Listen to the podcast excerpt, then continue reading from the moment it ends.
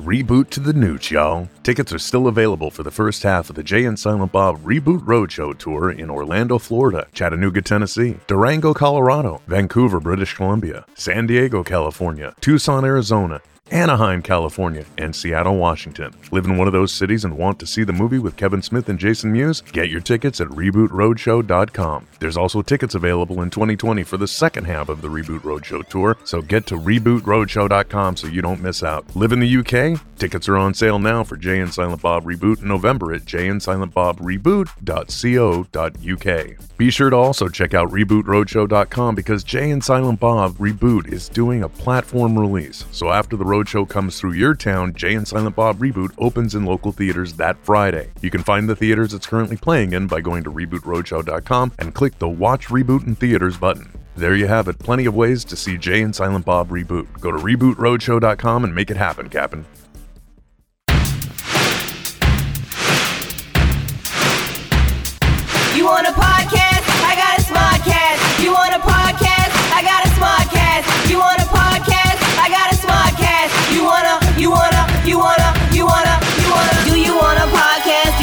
Show? Do you get your laughs from computer radio with this bro, Scotty Mo? It's about time to lose your shit. Everybody's progress clip for that legend, Kevin Smith.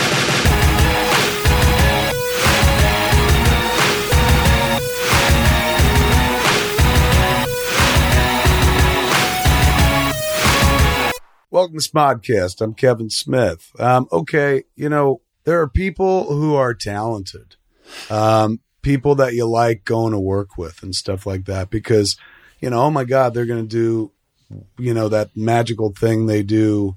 Um, let's say actors, actresses, uh, you know, that you can't. Number one, memorize dialogue. Number two, uh, bring a performance to, uh, to some words that you wrote on a fucking page. So suddenly, you know, I, that's why I do what I do. I do exactly what I do in life because I love being around actors and actresses. I figured that out a long time ago. Like, that's the closest you get to magic, true magic. You know, magic words. You know, they always talked about in fairy tales and shit like that. Say the magic word. There's no such thing as magic words. Closest you get though is actors or actresses, man. Sometimes they're so fucking good at what they do, at making pretend which is a, a something uh, the audience can understand at root level. It's why we enjoy it, man. Like even people that can't act or or whatnot enjoy watching actors and actresses. That's why, like you know, in society and civilization, they're like the high school fucking rock stars of our world and stuff because everybody can acknowledge like performance because we all used to do it at one point there's an admiration for people who do it professionally, who can make a living out of making pretend. Because the rest of those folks, like, you know, who grew up doing that, you know, did the same thing that these folks did as children, like left it behind a long time ago. And, you know, there's a common thought or common rationale that's like, hey, man, you can't make a living doing this. Like back in the day, you know, if you were interested in the arts, you had any number of relatives telling you like have something to fall back on and shit because that's that's only for a lucky few and they're they're right it's definitely for the few man they don't let everybody in um but boy if you got talent that makes a big fucking difference so i think we all love actors and actresses because at a, at the base of it all we see ourselves, right? That's why anybody's interested in anything, right? There's a rooted self interest.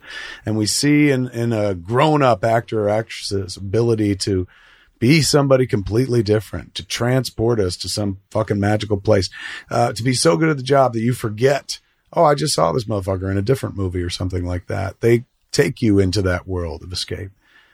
You know, there's respect for that. There's love for that. You know, there's recognition there's there's this thing of like fuck you cracked the code you knew how to do that like i wish i could have figured out how to make pretend for the rest of my life fuck it would have been preferable to being a postal postal clerk or fucking being a farmer or fucking you know being a, a hedge fund manager and shit like think about it like we don't all do the jobs that other people do in this life except for the job of an actor or actress. We all have experience doing that job. Even if you don't grow up to be an actor or an actress, when you were a kid, you did the exact same fucking thing.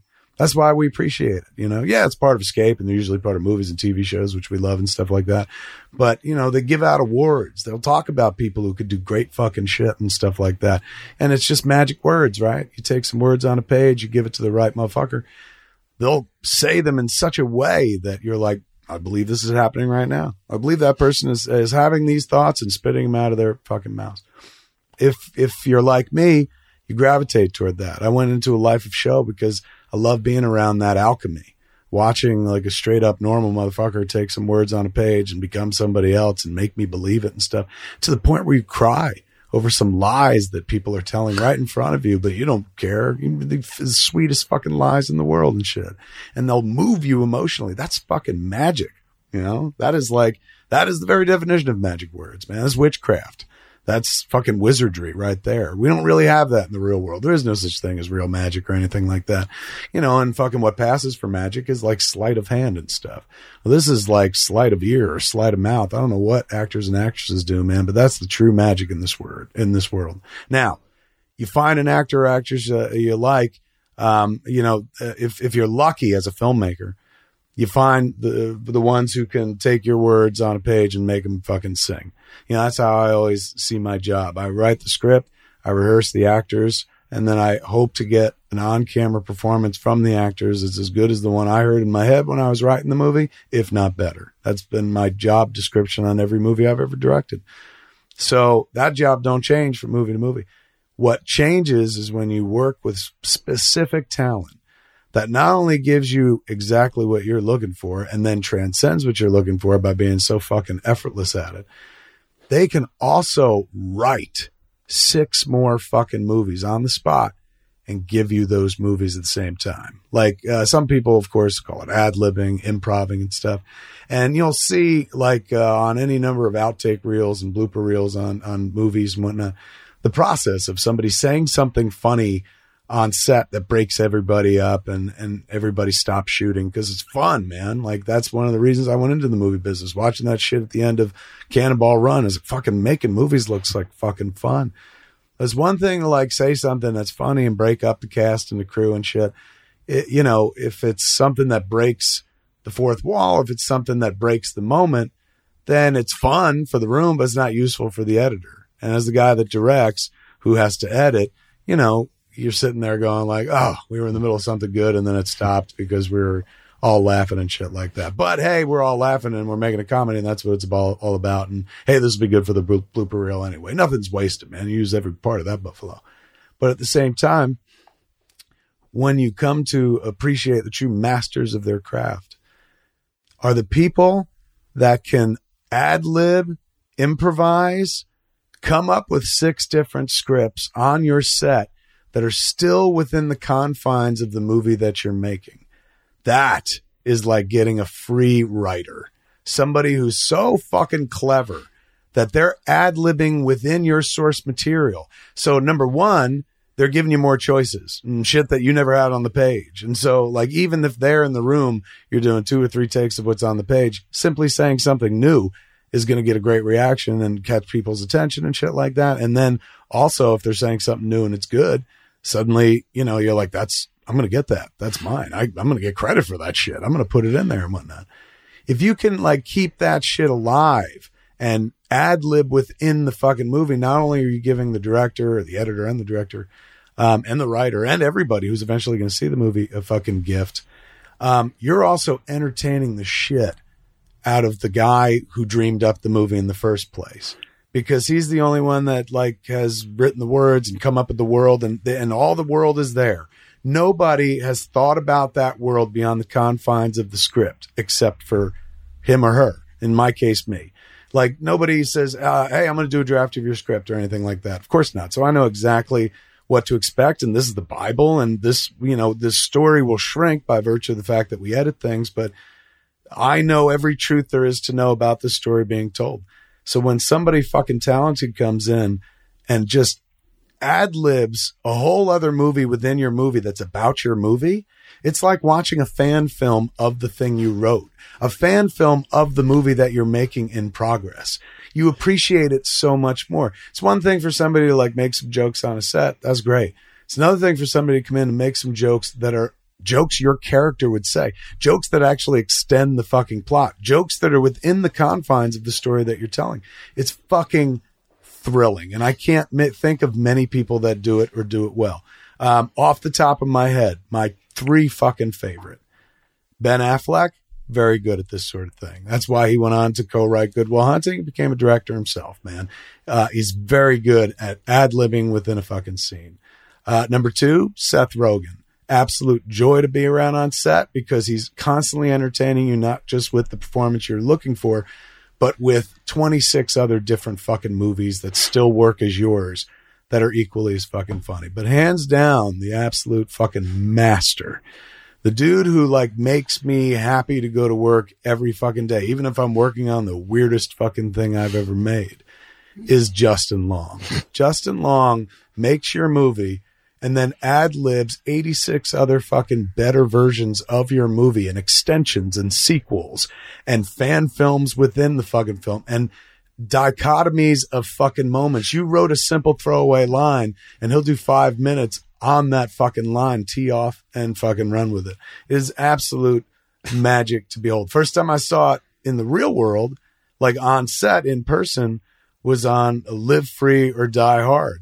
Uh, I got to see him do it uh, in a scene where I was playing a character, the Warlock, and he was playing second fiddle in the movie to fucking Bruce Willis himself. And that was when I'd meet Bruce Willis for the first time. So there we are on set. Len Wiseman is the director. And I, you know, I, I remember meeting Len at the beginning of the movie when he was casting it. He looked so sprightly and young and happy and healthy. and by the time I got to the movie, it was like six, eight months into it. And he told me he had a peptic ulcer and uh, he looked like he'd aged 20 fucking years and he was he looked like he'd come straight out of the 'Nam like all that was missing was a necklace of human ears. He looked like he'd been through the shit. And i was like are you okay? He's like i'll tell you about it later. Meanwhile i was getting to meet bruce willis and i was just going nuts. Like oh shit! And fucking it was amazing.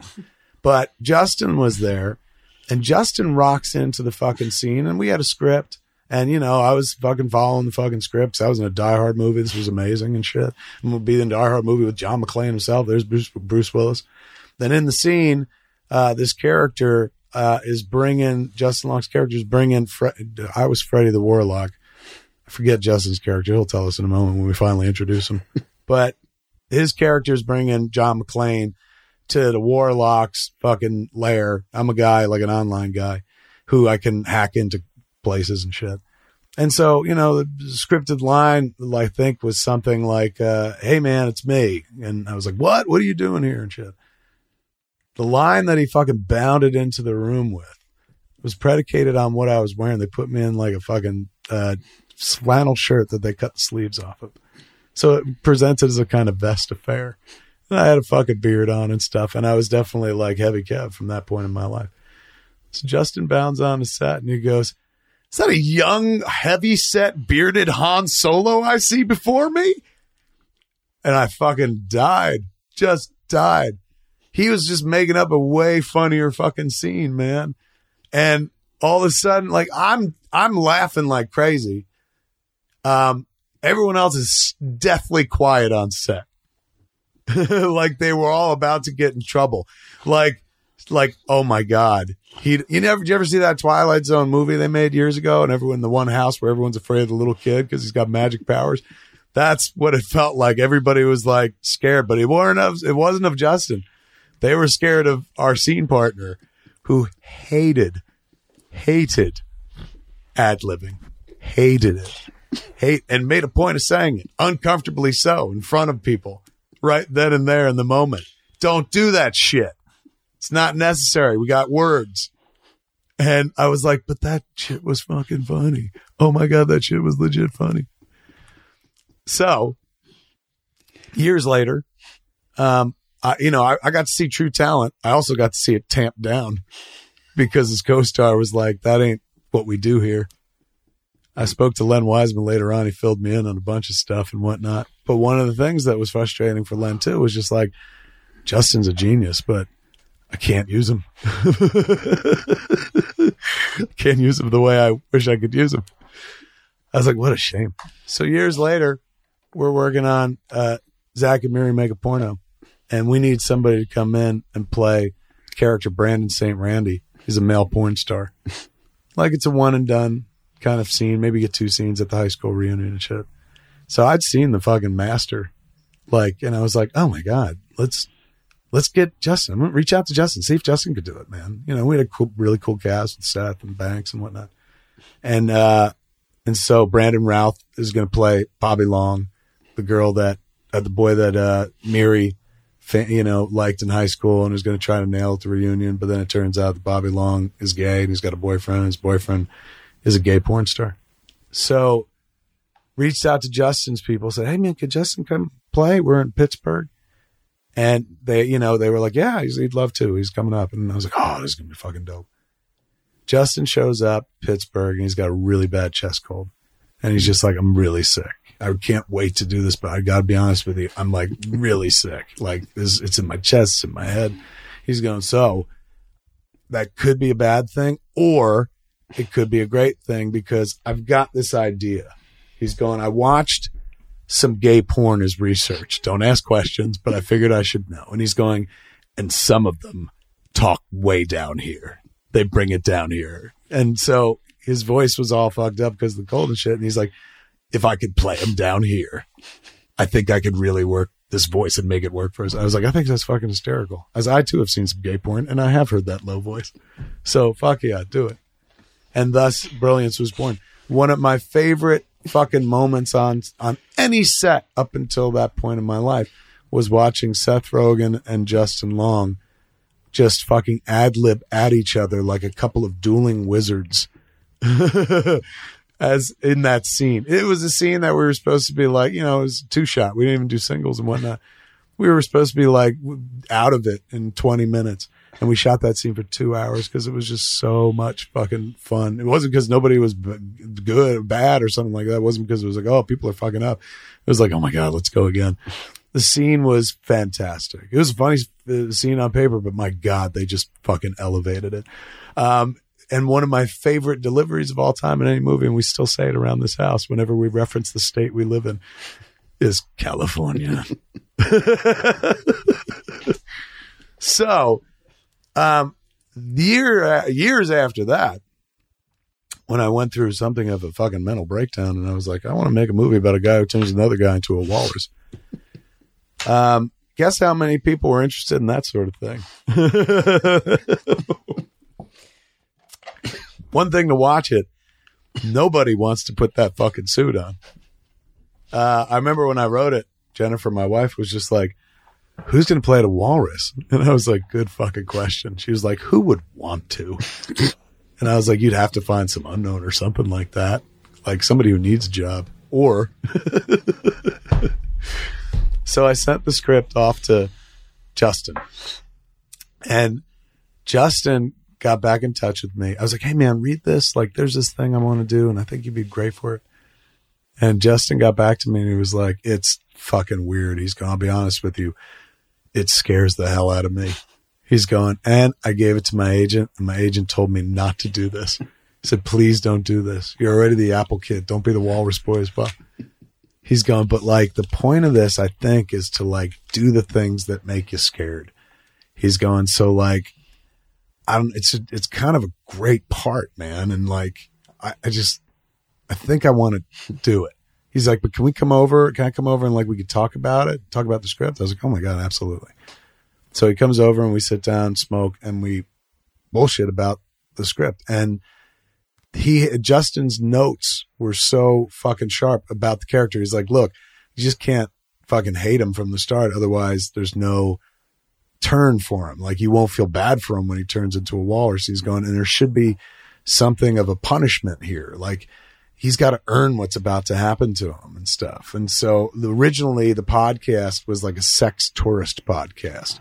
So Wallace would go like fuck people in foreign lands and come back and tell, um, uh, his buddy about it, um, who wound up, of course, being Haley Joel Osment. But, um, the Teddy, that was his name. But then Justin was like, I don't, I don't know, man. He's like, you know, because at the end of the day, what kind of weird message is that? So like the dude went to have sex and got punished for sex and like, and but it was like playing with he had the girlfriend at home. So his relationship with Allie, who Genesis played, was even weirder because like she liked him and was in love with him, but he was like, all right, I'm going to have sex with somebody now. And she was like, you know, for a podcast, like really like, but he's the, the podcast, as you saw in the movie was fucking huge. So Justin was like, I don't know if I can make this guy work with that. He's going, I really feel like he's going like on the internet, there's a lot of cruelty.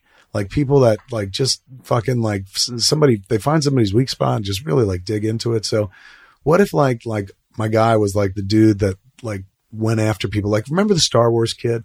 He's like how people like destroyed that poor kid and like that kid's life was broken. Like he's going, I just, like if my guy was a guy that did more that sort of thing, then like then when he, you know, the hap shit happens to him, first the audience feels good, but then we're going to challenge how the audience feels and stuff.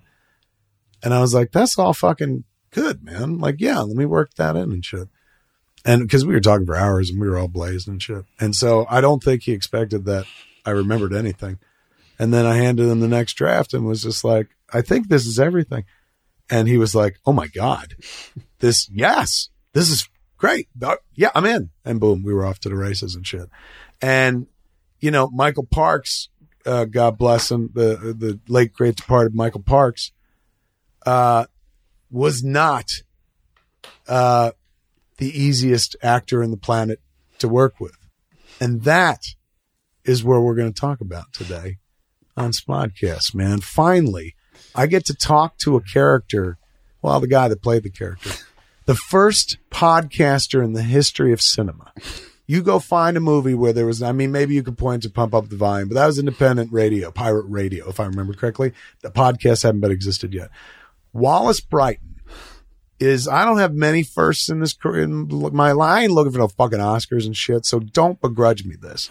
But Wallace Bryton is the very first cinematic podcaster in the history of movies. Um, and ironically, that guy, the guy who played the first podcaster in a movie ever, had never podcasted and still hadn't podcasted. And years later, now has his own fucking podcast. So we could talk to him about a zillion fucking things, but what we're going to do is the start the show on Smodcast and then head over on to his show for the part two of it, man. Um, which he's going to tell you the name of because it escapes me and stuff. I remember hearing the title and thinking like that. Like I thought, I thought it would be something like long and ready or whatever. but he'll tell us about what that is. Welcome to finally to Smodcast um, the one and only, the inimitable, the greatest talent, honestly, that I've ever fucking worked with, Justin. Long. I I don't. If it's possible to have a panic attack uh, due to flattery, then I'm I may be the I may be the first to have a panic a, a flattery induced panic attack. All true. Dude, I I, I don't know That's what to how say. I talk about you whenever you're not in the room. I went through so and it's many usually waves. that long, ten minutes long, and people Like, stare at me like, People must hate me. "Is Don't get him talking started on long. Yeah. he can go long on long. it's like airplane. They cut over to a guy pouring gasoline. Did you mention Galaxy Quest? Oh shit! What is the name of your podcast? For It's called Life is Short, and you know it's funny you said that because we tried every pun known to man. I mean, I have a Uh-huh. good pun name. Yes. long, you Yes. know. So no, none of it worked. Or it was like, It's the telegraph you send to somebody while you're having sex for the first time. Just in long. yeah, yeah, yeah, Or maybe she's the sending that telegram. yeah. Whoever's receiving. I don't want to, you know. Yeah, you- don't wanna narrow- Whoever Yeah. is receiving the the insertion, Uh-huh. uh, just in long, Long. and then it's like it's a report and a review. Well, It's a long way to go for that, and that's why you call the podcast. yeah. Life is short. We don't have time. We've already wasted so much of it trying to get to that to punchline. that punchline.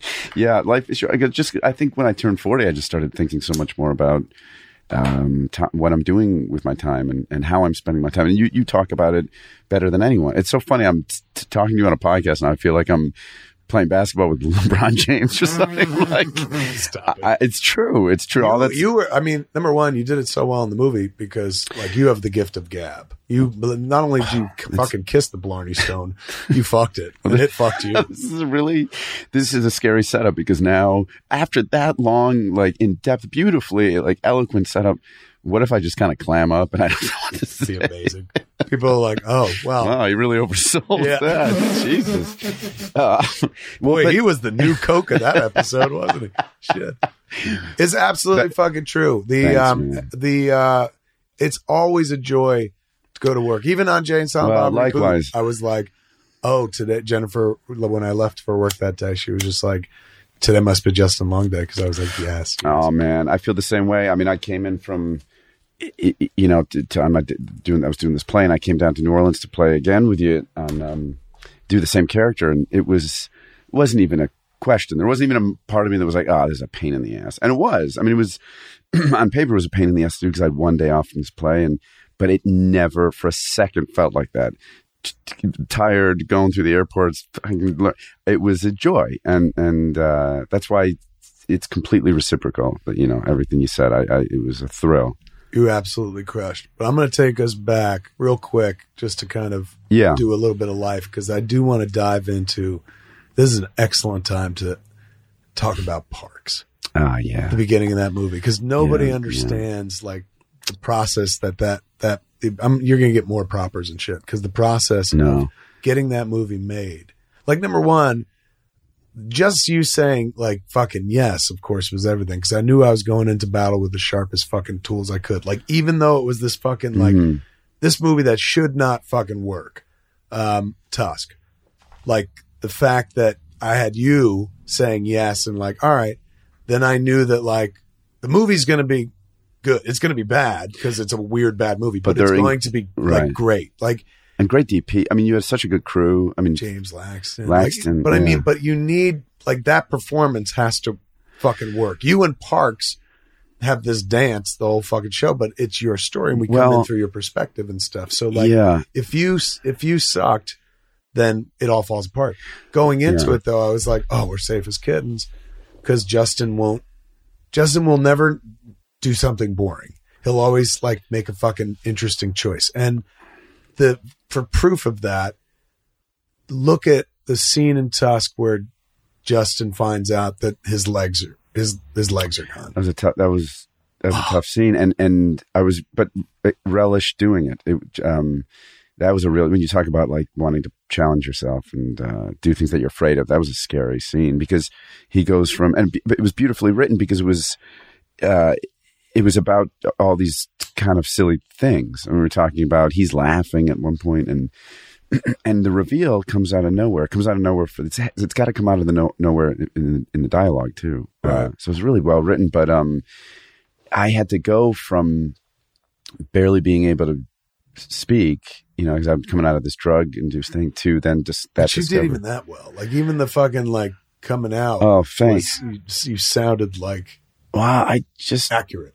You know, I've always had this thing like a like a real fear of um being caught in a. F- it's it's really fear, you know, if it being caught in a in a fake in a moment of dishonesty is is t- terrifying. And and I started I didn't get that until I I started acting professionally. Like I was never that afraid of that in high school or college, but when I got around, you know, guys like Tim Allen and or, or on that movie, it, there was I was it was a real fear of mine to be caught in a moment of like I don't bel you're not you, you don't believe what you're saying. I don't know if anyone has used Tim Allen as the I know, I know, but he Ever did- before. I know, I know. Maybe Tom maybe Hanks. maybe maybe Zachary Ty Bryan.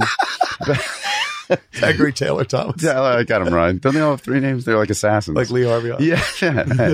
um, yeah, but I, so anyway, but Tim Allen, I say because he was the first big Movie star. Yeah. Well, let's go back before we dive into Tusk. Let's take it back to the beginning. When did you know you wanted to act? Oh, fuck. Um, this is going to sound really pretentious. I, uh, but I, I, another girl, I just talked to an actress who had a similar experience. Uh, and it sounded pretentious to me, even though I have the same one. I was doing a, a Neil Simon play called um, Biloxi Blues. It's a great play, and, and in high, just a high school play. And, and I, I got, I remember getting off the stage, and somebody said, "How'd it go? How's the audience?" or something like that. Which is, you know, you talk about as soon as you got off the stage, were they laughing? Were they? And um, he said, "Well, how was the audience? How, how was your speech?" Because I had this scene. I was playing this Jewish soldier who is getting bullied, and, and he and he he's cleaning a latrine. It's really like this humiliating experience, and and I I just really felt the story that he was telling. I really related to it, and and so I come off stage, and somebody goes, "How, how'd it go? You know, how was the audience?" And I go, and I had no idea. I just didn't know. I know it wasn't just like a recollection. I just hadn't taken in the audience at all, and um, it was an incredible feeling. I felt like it was, it's, I mean, I could cry thinking about it. It was like the most liberating. I felt like I had done, been somebody else. I had, I kind of walked in somebody's shoes and, and, and, and it was therapeutic and it was exciting. And I wanted it, that feeling again. You know, I was like, oh, I just want that always. How old were you? Um, three months. I was, um, And this is why I'm right to life. I still had placenta on me. that baby did amazing things. but That because that baby lived. yeah, no, I was uh, 15, 16. But what you said that is that we, everyone acts. I mean, everyone does that when they're young. I, was, I never thought about that. It was really interesting. Where were you young? Where'd you grow up? uh, in Connecticut, Fairfield, Connecticut. So, What is that? Is that money area or? um, it's it's right next to a city called Bridgeport on one side, which is um, the first city to go bankrupt, I think. is that right? Yeah, P.T. Barnum had been the mayor, and it was. Uh, I don't think when it, they went bankrupt, I don't want to blame P.T. Barnum, uh, but it was. There's a sucker point every minute, and two a minute in Bridgeport. they left the second part of that very famous statement up. I don't remember. oh, you're not from Bridgeport.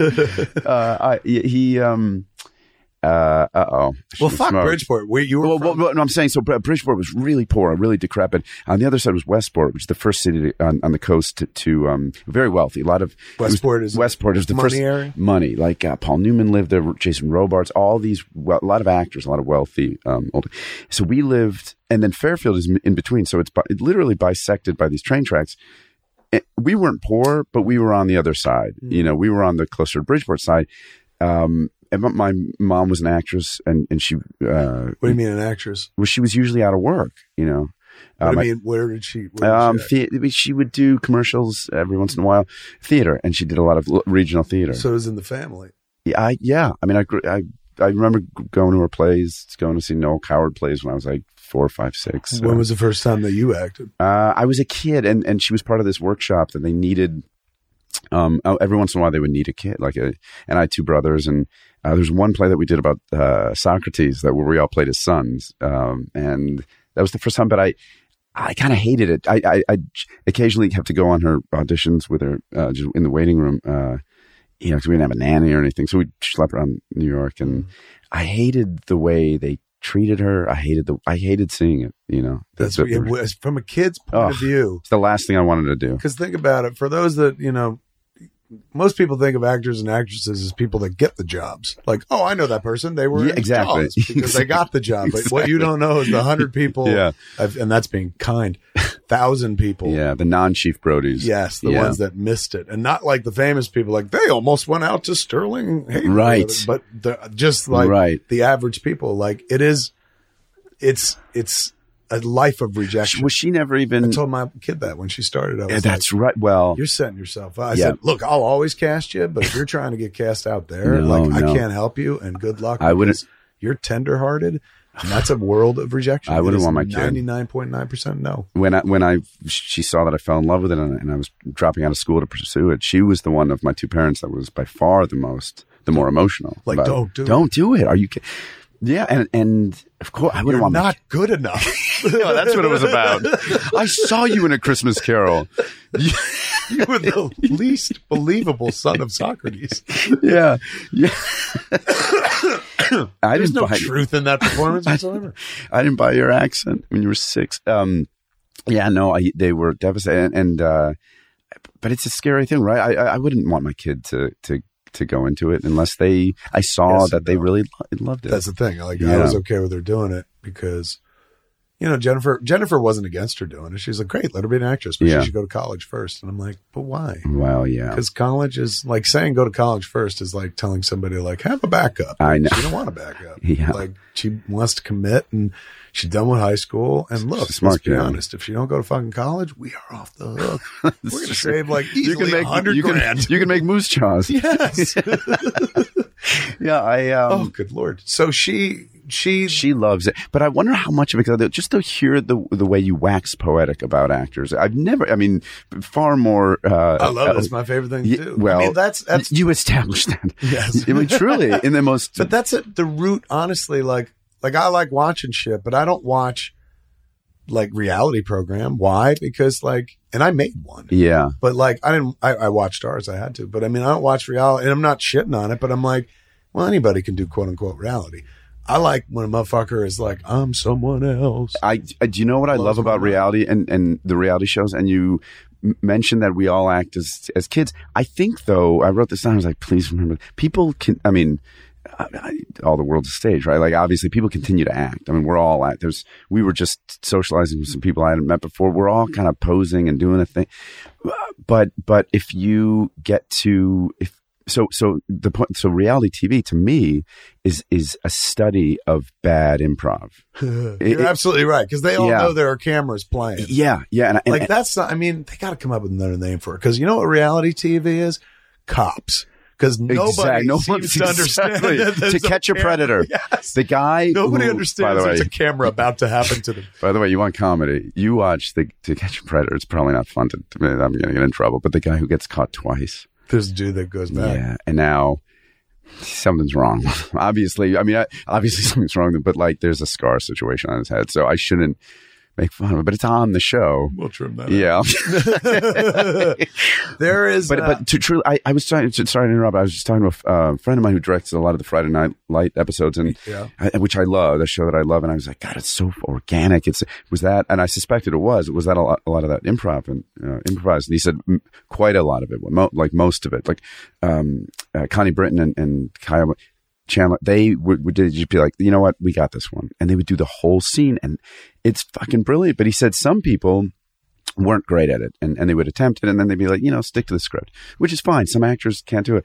Um, and, and I said, well, how did you, in what way were they bad? And- he put it in such a good way. He said they only played, they, they said the subtext. They constantly set the subtext, you know? So like, to give an example. uh, an example is like, oh, it's it, we're just having so much fun right now, and it's just cool. Yeah, you're laughing, and that makes me happy. you know, but like, uh, whereas you know, people, or, or on the the case of The Bachelor, it's it's it's a lot of this, like. What a fun day that was, and commenting on what they're doing, and I really like. So then they start saying these crazy things like "I love you," you know, or you, and then they have to top "I love you," right? So Right. then you just to watch the wheels turning of these guys who don't even probably like her Right. coming up with this nonsense to me So it is a kind of acting, it is totally acting. but it's like fun bad acting to watch.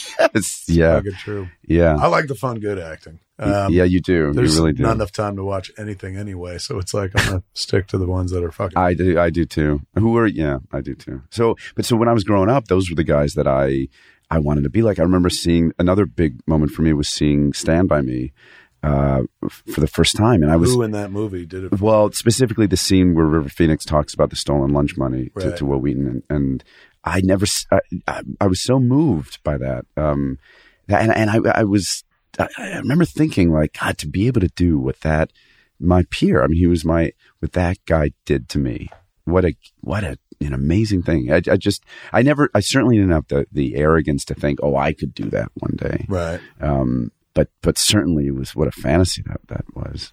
Did um what did Dad do? He's a philosophy professor, so he taught m- medieval philosophy, which was um, so a lot of religion and really theology. So he couldn't fucking say anything. He was like, "Look, I got into the money job. go ahead, follow your dreams," because I obviously did. Fuck. yeah, don't you want something more sensible? You you want the just- Mercedes? Whatever you do, just don't get into medieval acting. Because fuck, we've got that covered. Um. So when you told them, or what? What did you figure it out in high school or college? Did you go to college? I went to college for two years, and um, Where'd you go? I went to Vassar. Oh, Which I love. that's a smart kid school. It's a smart kids expensive school. Or, Well, you know, I made a lot of um. They they they had a really good little film program, uh, or I think they wanted people in their film program. So I that was where I thought I was going to go. Uh, I had made all these claymation. I really was really into cl- stop motion. And Are you serious? Yeah, I don't know. I told you that. I made a ton of like little claymation shorts. What was the last time you did it? Um, then back then, college. Yeah, I haven't done it since, and I and I loved it. You should fucking hook up with Seth Green and do a little. Yeah, you know, man. I would love that. I I Not it- only the fucking, of course, you'd be a genius for the voices and stuff, but like, you would just like them shooting it. Yeah, I bet Uh, D- Donald Faison's really into that too. Uh, and yeah, I heard Seth talking on a podcast about that. Um, but that's what I thought I was going to do, and you know, So you went to Vassar for film school, like not to act. Well, I was a philosophy major. You know, again, yeah, nepotism. just apple doesn't fall far from the tree. Dad, I've got th- I've got theories too. well, I think you know, I was thinking about that when you were talking about actors and, and Harley. Um, I, I just wanted to please, um, you know, I wanted him to be happy and I wanted to be able to relate to him more. And um, I wonder, I was thinking about Harley, like wanting to be an actress after knowing how much you love actors, acting. don't I wonder if that does. factored- I don't think it. on like some level. I mean, Sorry. not at all. and he died. So what was your last word? most profound thing. You know, I, I had a I had a near death experience where I said the craziest shit, and it and I my brother and I laugh about like that would have been my last those my What was last your words. Death experience. So, well, well, I've had a I've had a many, but I had one. I You're was always so healthy. well, no, no, I was um, it was like yeah, mother, that's my thing near death experience as yeah, well. Don't come on be. my podcast. That's all I got. I also directed a movie about a guy in a convenience store. Um, but I, I was, I, I was just um, on the a street corner in New York. I was talking to some friends, and we were talking about uh, th- th- this is how long ago it was. Hamilton had just come out, and I was like, "Oh, Lin, good for," and he had got nominated for these Tony Awards, and I was like, "Good for him!" Like, God, first out of time out of the gate, and he gets nominated. That's really cool. And they said, "No, no, no." He directed something else, and it was kind of a hit too. And no, The so Heights or something like that. it's not the heights, yeah, and um, and I'm kind of like drifting. I tend to like kind of meander when I'm thinking, I, and I kind of drifted into into the street. I off the curb. I was kind of playing with the side of the curb, and I and I go, oh, so so ah, I see. So he's no stranger to the Tony scene, and within a nanosecond, a bus came. Th- this close. From when I tell you it was close, I could, you know, when you could feel, I felt it on my hair, you know, it was like So, and you were facing it. I was facing, So I would have been, toward a bus that would have just t- killed t- done and it was speeding. I mean it hadn't even slowed down from it wasn't coming to a stop. I would have been flattened in the most violent way and my last words would have been oh so he's no stranger. I'm not kidding. It's word for word and i've never said anything remotely like that in my life. And and I, then i imagine them having to tell my parents because eventually somebody would be like oh you know when they recover from the like whatever well what now i want to know the details what what, what, What did he last- what did he say? say he, he and my mother i don't think people who knew me would be like wait you sure it's Yeah. justin we're talking It's almost as like we found him dead with three dicks in his mouth. Like, yeah, ah, well, they, it'd be know. easier for them to believe that. I hate to say that about my heterosexuality, but it would be easier to believe that. like, oh, we knew it. All right, so when Sorry, how do you remember? How do you go back? How do you do it's this? amazing. Yeah. Is part of the fun. Work Wow. through it. That's why I like smoking weed, so I can work. Through Oh, it. interesting. Because your fun. brain is that fertile. You got to give yourself challenges. just wow. just to see if it's like you know you Yeah. live long enough, you start going like, let me see if I can do this now. Yeah. and you know some people do shit like I'm gonna climb Everest, but that seems like.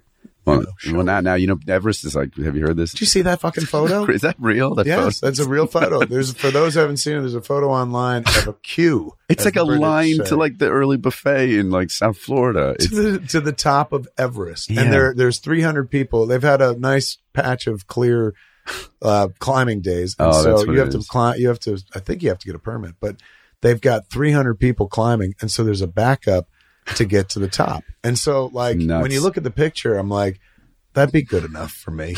yeah, I'm, I'm, I'm in. I'm there. You know what I'm saying? Also, knowing that everyone's going to be doing that, like it's not as special a thing. That's the thing. It's just like we made it, and there's literally 300 people in front of you. yeah. But the problem yeah. was, there's a chorus of "We made it, we made it." like they all made it. Um, some people died because Yeah, they were up there for uh, too long. You get altitude. Are we being offensive to the people who died? Not at all. Do you Some worry people- about that? All the time? Yeah. I've I've got a really good ear for that. You do? I already know the things. I'm Oh, talking about in really? This podcast already. yeah. Really? Um, when so when do you decide to go pro? And what was the first job? Did you start Um, getting commercials and shit? Where yeah, did I see yeah. you first? Well, it, it would have been a voiceover. I, I, I first, oof, God damn. I, so I dropped out. I had been, no, no, I took, I take a semester off and I'm doing all these, um, I'm auditioning for as many theater things as I can. I didn't have an agent. I sent my headshot from like Kmart, this thing, you know. With your chin on, Oh yeah, literally my chin on my chin on your fist. fist, uh, and like a kind of a cool guy look. You can tell you're a new podcaster as you do a visual bit, Yeah, right. expecting the audience to follow along. I look like this, Yeah. and everyone at home is like, "What did he look like?" yeah, and then when people saw that picture, they were like, they looked like this. They're like, "He's He doesn't quite get the hang of this podcast thing here. He thinks there are cameras. So that, so then I ran into this this this blind guy, this deaf guy, and let me let me tell you what he did. It was sign sign language. I'm going to quote him. um, so I I just started going on all these auditions, um, and and I got one, and they were called open calls. They were cattle calls, you know. So they Right. you know treat you like shit. I mean, they were next, next, and then I got Same thing you saw your mom go through. Exa- exactly. Exactly. I didn't. I didn't even see. Yeah, yeah. Uh, weird that I would want to. Did you ever see Chorus Line? No, is that Fosse? Is that about? It's no. It's um, but it's Fosse adjacent. But no, he had Yeah. nothing to do with it. Um, Fosse-ish. Fosse-ish. No, But no, It's I didn't. about people. Like it's about show people. Yeah. Like it was conducted. The, the playwright conducted a bunch of interviews with actors and actresses Uh-huh. in the Broadway scene and shit. Collected their stories, then built this like show out of it. It's a Yeah. really fascinating fucking show. But there are a number believe I haven't of like fucking songs about Just how Not s- being picked. demoralizing. Yeah, so. yeah. God damn. But I. So I. Um, but I knew that I could. Fall. This is the thing. It wasn't like. You know, th- I knew I could always just go back to school. It was safe. I mean, I lived a very, in that sense, I was very privileged. I could just go, well, that didn't work out, so now I'll be a philosophy teacher or something, you know. Um, although I did, Your dad's like, just stay out of medieval. That's my thing. Aquinas is my turf. you can have Augustine. Um, That's uh, but I, yeah, I guess I, but but at that, but that, no, that's not true. At that point, I didn't know what I would do. I didn't know what else I would do. I wanted it. I just loved doing it. So, but here's the thing: I didn't think I would do. I didn't think I would make enough money to be comfortable and to. I didn't think I'd be in movies for sure. I thought, I thought, you know, you best think you were going to be a commercial actor? commercials And theater, and and maybe I, once in a blue moon I do like an episode of Law and Order. Maybe I mean that was my that was the I, journey of an actor that I knew growing up. I, I had no delusions of grandeur. I wasn't like I'm gonna admit, you know I'm going all the way to the top. Right. I was just like I want to keep Look out, Hollywood. yeah. Stand back, Josh Hartnett. um, yeah, no, I didn't. I didn't want to be. I didn't think I would be a star. So, um, and I still don't. You know, which is to say, I just uh, as I said that, I was like, I don't think of myself that way at all. You're a movie star. People have seen you in a movie. You're a movie star. Uh, People, I've you know, but was JT Walsh a movie star? I mean, not to compare yeah. myself to JT Walsh. He's Fuck yeah, he was a brilliant. movie star. Absolutely. Okay, maybe, maybe I maybe I don't know why it sounds gross to say. I I don't think like um let me see like like yeah I It's think hard to I, I think that. honestly for most people people who are in movies are movie stars. Well, you know what people identify. That's the thing. Let's you say can't here, I'll control be- how people I'll be, identify uh, you. I'll be fucking uh, more liberal with it. Um, people who see people in more than one movie see I- those movies, those people as movie stars. You- Yeah. and you were in like you're in a number of fucking things, but like just to pick a blockbuster off the top Yeah. of my head, uh, Galaxy Quest and Live Free or Die Hard. you know, those are two movies that the whole world has fucking seen multiple times. you know what it is. I- that makes you a movie star. it it it feels like I I don't feel that way. I don't when I think of a movie star, I think of somebody who feels differently than I do. Yes. But also, but also, I just did this play off Broadway. you don't act like a movie star. That's okay, good. well, yeah, I guess it's so it's got such a stigma attached. But I I also just did this play off Broadway, and it was so kind of in a great way bare bones. You know, we didn't have we all kind of all the guys shared a dressing room. There was one bathroom that we. So I do these jobs now where it doesn't. I don't feel that. I don't know. To me, movie star still sounds like when I was growing up. Michael J. Fox was a movie star. When I see Michael J. Fox now, I treat him like a movie star. Of course, because he's a movie star. Yeah, I mean, uh, that's but you'll never not see him as a movie star. Um, all right, so then what is the job that puts your face in something? Um, it was so the first few things were the professional things where I was like, oh, I can. The first thing I got that got me an agent was um, uh, I, I they wanted me to test for Blues Clues.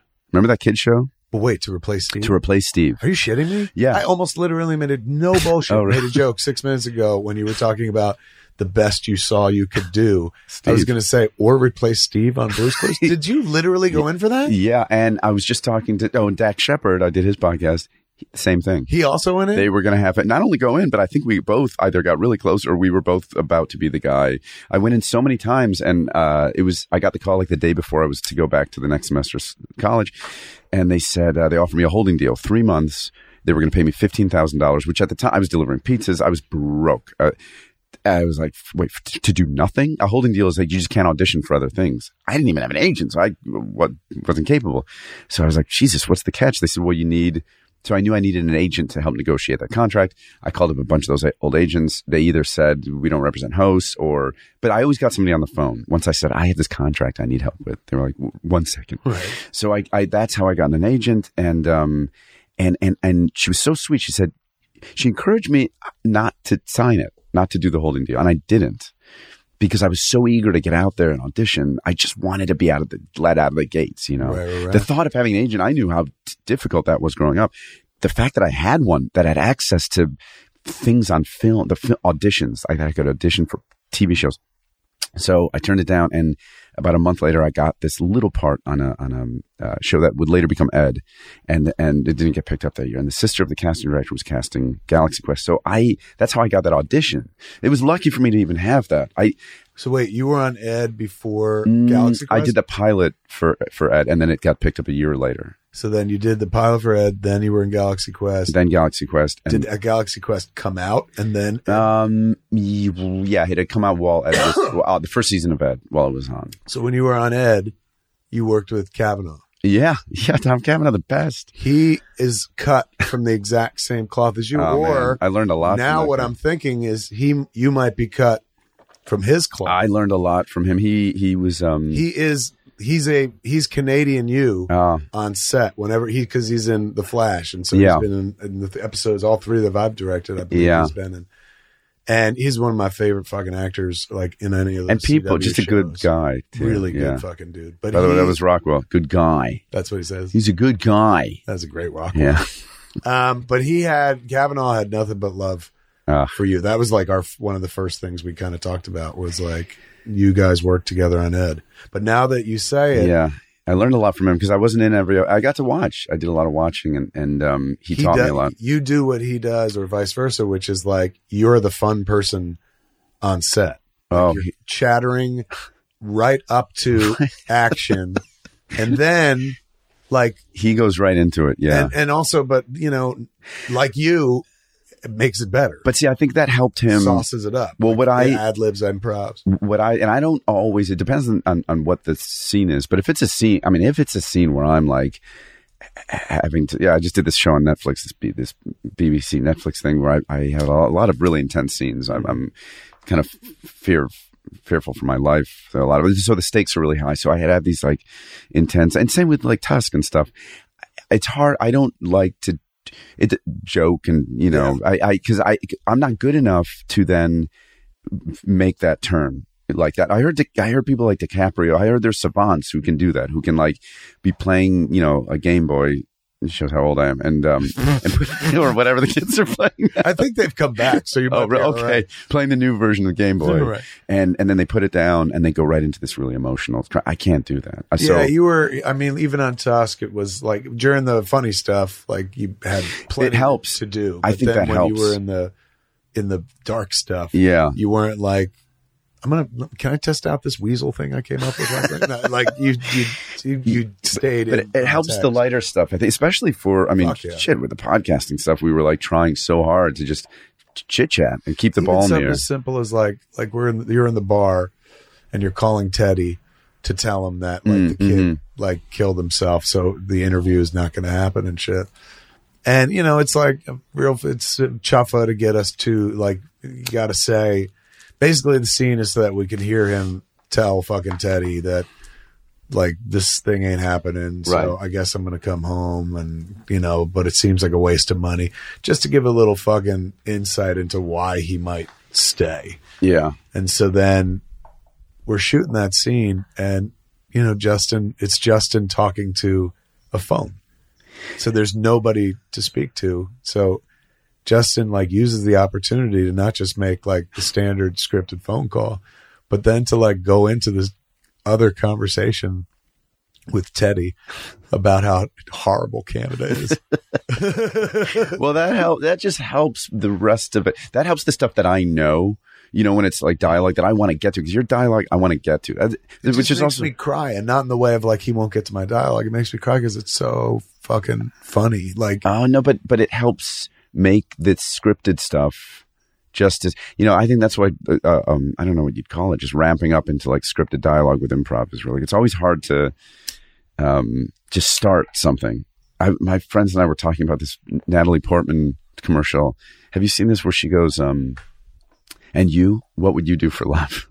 What? You haven't seen this? No. Oh shit! Then we shouldn't talk about it. What is she selling? She's selling Dior. It's some perfume or something. Oh, it's a perfume. And it's an amazing commercial. And you know that Sia song, I want to swing from the chandelier. It's that song. And Natalie Portman's so like dynamic. It's such a, dy- it, she's, it's incredible. And she has this line at the end, which on paper is probably the worst line ever written. And how would you say this? And this is the challenge that I've been, pre- I will present to you.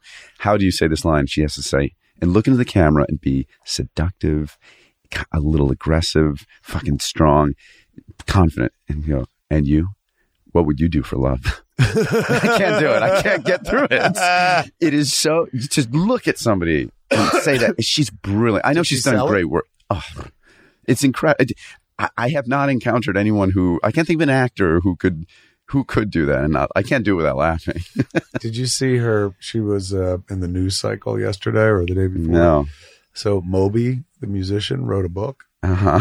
and in the book, a biography of some sort. Oh, I did And I hear guess in about the book, this. he said like me and Natalie Portman dated, and she like And she went said out no. of her way in an interview, started the interview. Oh, really? It wasn't brought up to her. It was just like you could uh, tell. so what's your movie about? Speaking of Moby, Yes. your movie. oh, she was loaded from barrel. She's promoting her. First her new I Moby. talked to is going to get an earful about fucking Moby. And she was like, I, he said this and this ain't It's like true. a kid show. I didn't date him. Oh yeah, she, she's going, if, if I remember, she took it a step further. like, even if I did date Moby, I, I might be. That's what he, well, that was his defense. He goes, well, first, here's what she said. She was like, that, She said she didn't date him. A, she didn't date him. She's going, also, I remember so this moment as more of a creepy older man Oh. hitting on a 16 year old girl. Oh my God. 17 year old girl. Cause she's like, I what? Cause he said in the book that Why is he was- talking about this? I have no idea. He said in the book that she was like just 20 or just 18 and she went out of her way to be like, I was just out of high school. so I Gross, was gross, not even 18 yet. And she's going, I just remember a lot of attention from like a creepy older man or oh, something like that. So then he put out a statement saying? I- it's crazy. Going like, look, I don't blame her. I probably wouldn't admit to dating me either, but facts are facts. Oh my god! So he just rather than just go like, "Oh my god, I miss," you know what? I, did I, I say Natalie Portman? it.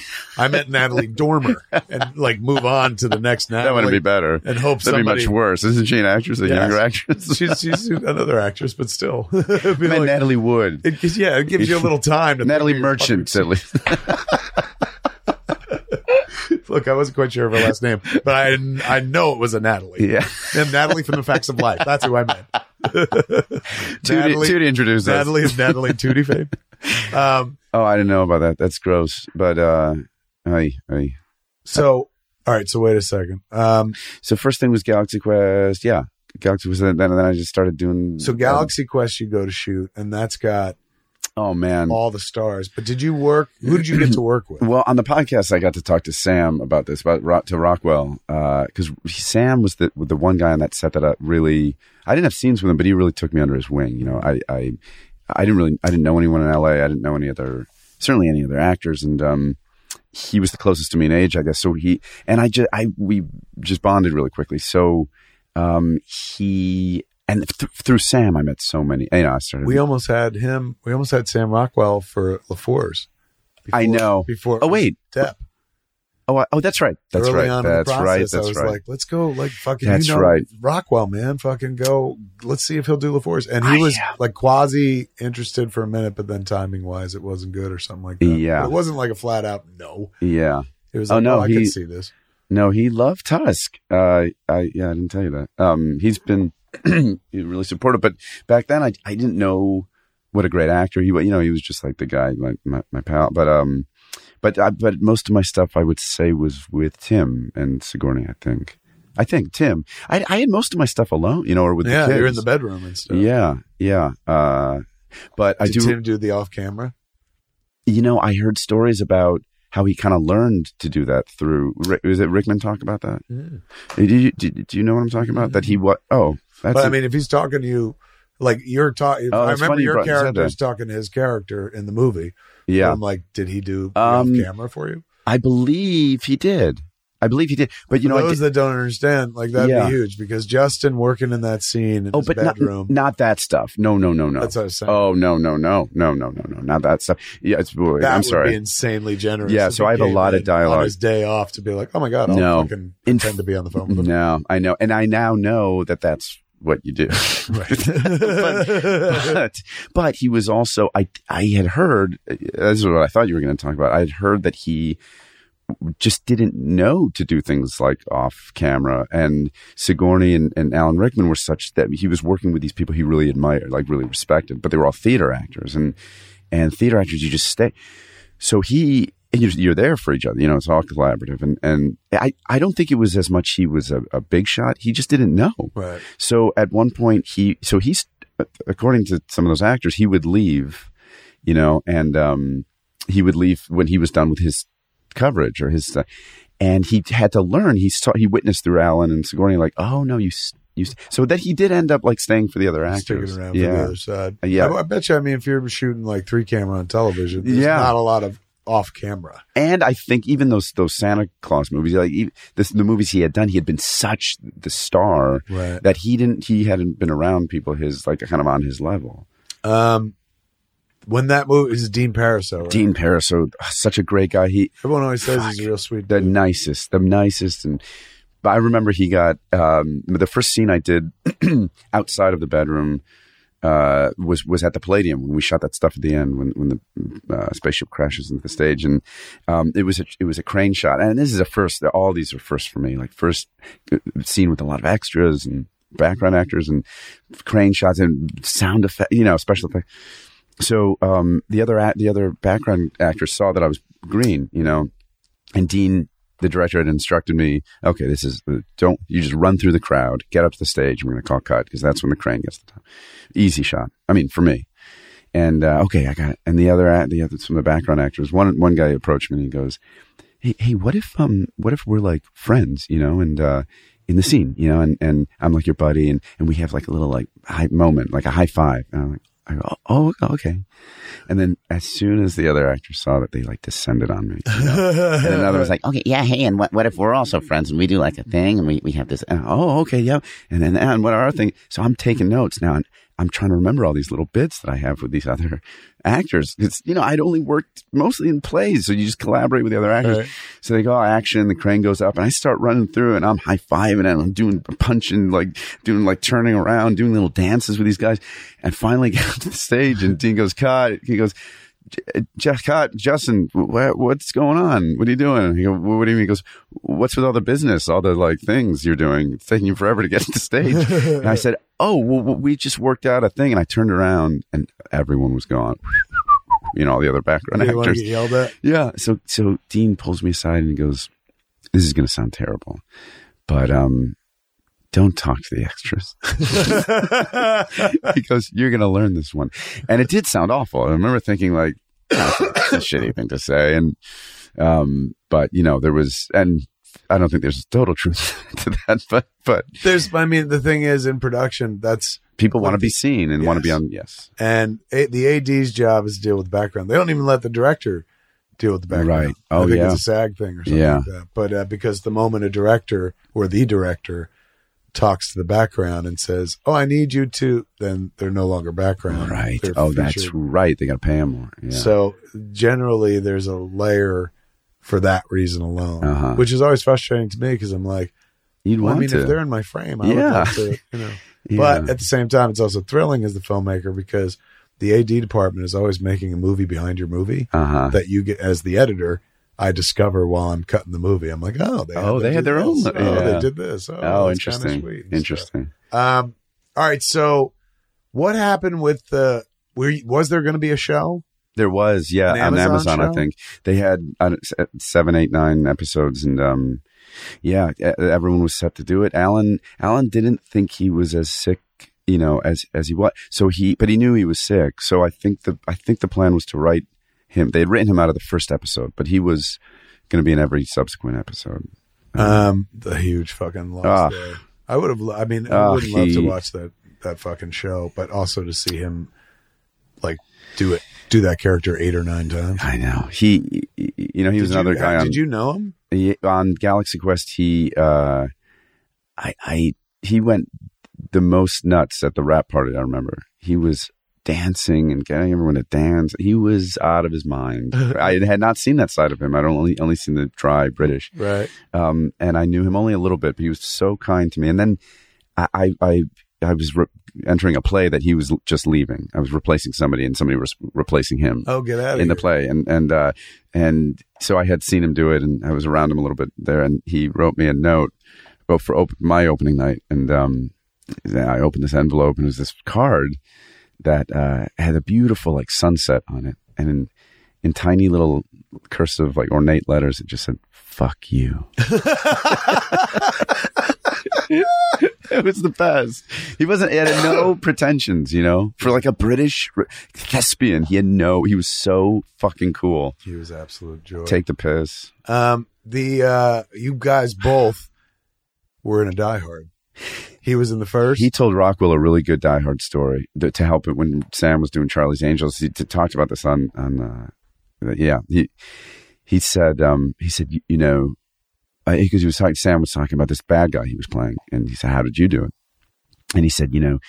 You, you don't want to you want to basically do as little as possible you don't want them to see you nervous you don't want to and sam was like okay what do you mean because he was having trouble with this one scene and he, he was like don't expend all the energy you know and he, and he goes, well, okay. He goes, like, I, I, I shot in Die Hard. I shot a guy. Then I ate a sandwich.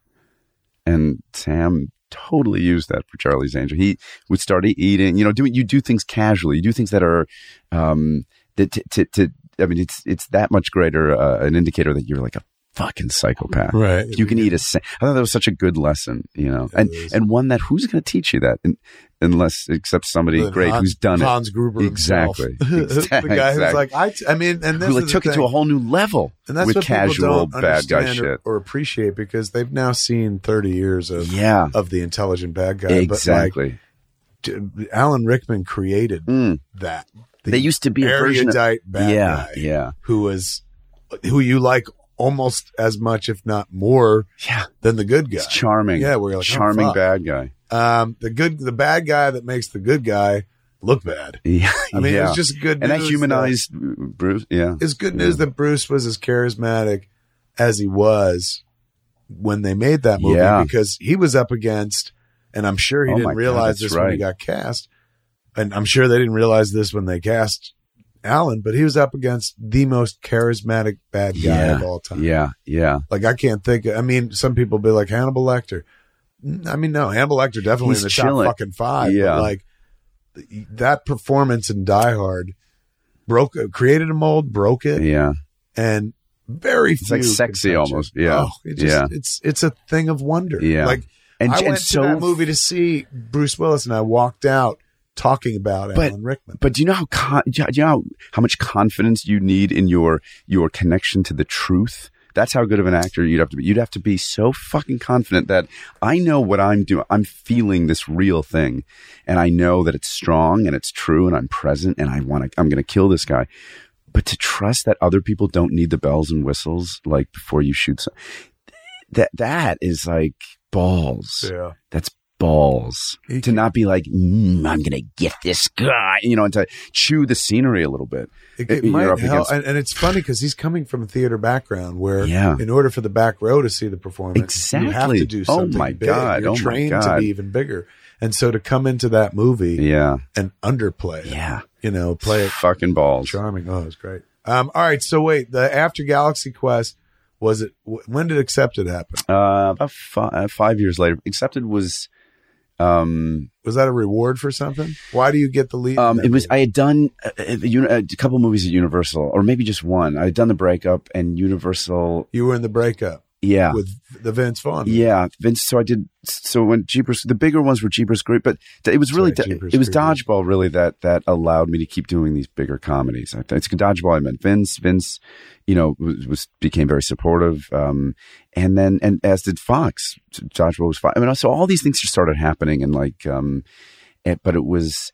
Uh, I would accepted was kind of the we like this guy we have we have this movie that you know it wasn't like oh they didn't make the movie because of me you know it was nothing like that Oh, it was wasn't like, what do you want to do? And you're like this. no no no but I think they because I remember like Did you have the audition? I did I d- auditioned with Shia LaBeouf and who I think is an incredible actor and I but was much younger than me Right. um Probably still, that was right off even Stevens at that point. he was young as was this other guy Nick Nicholas Hoult Yeah, who went on to become a bit yeah a big like. Hans- the Beast yeah in Tolkien and It's huge. He About a did- boy. He's a movie star.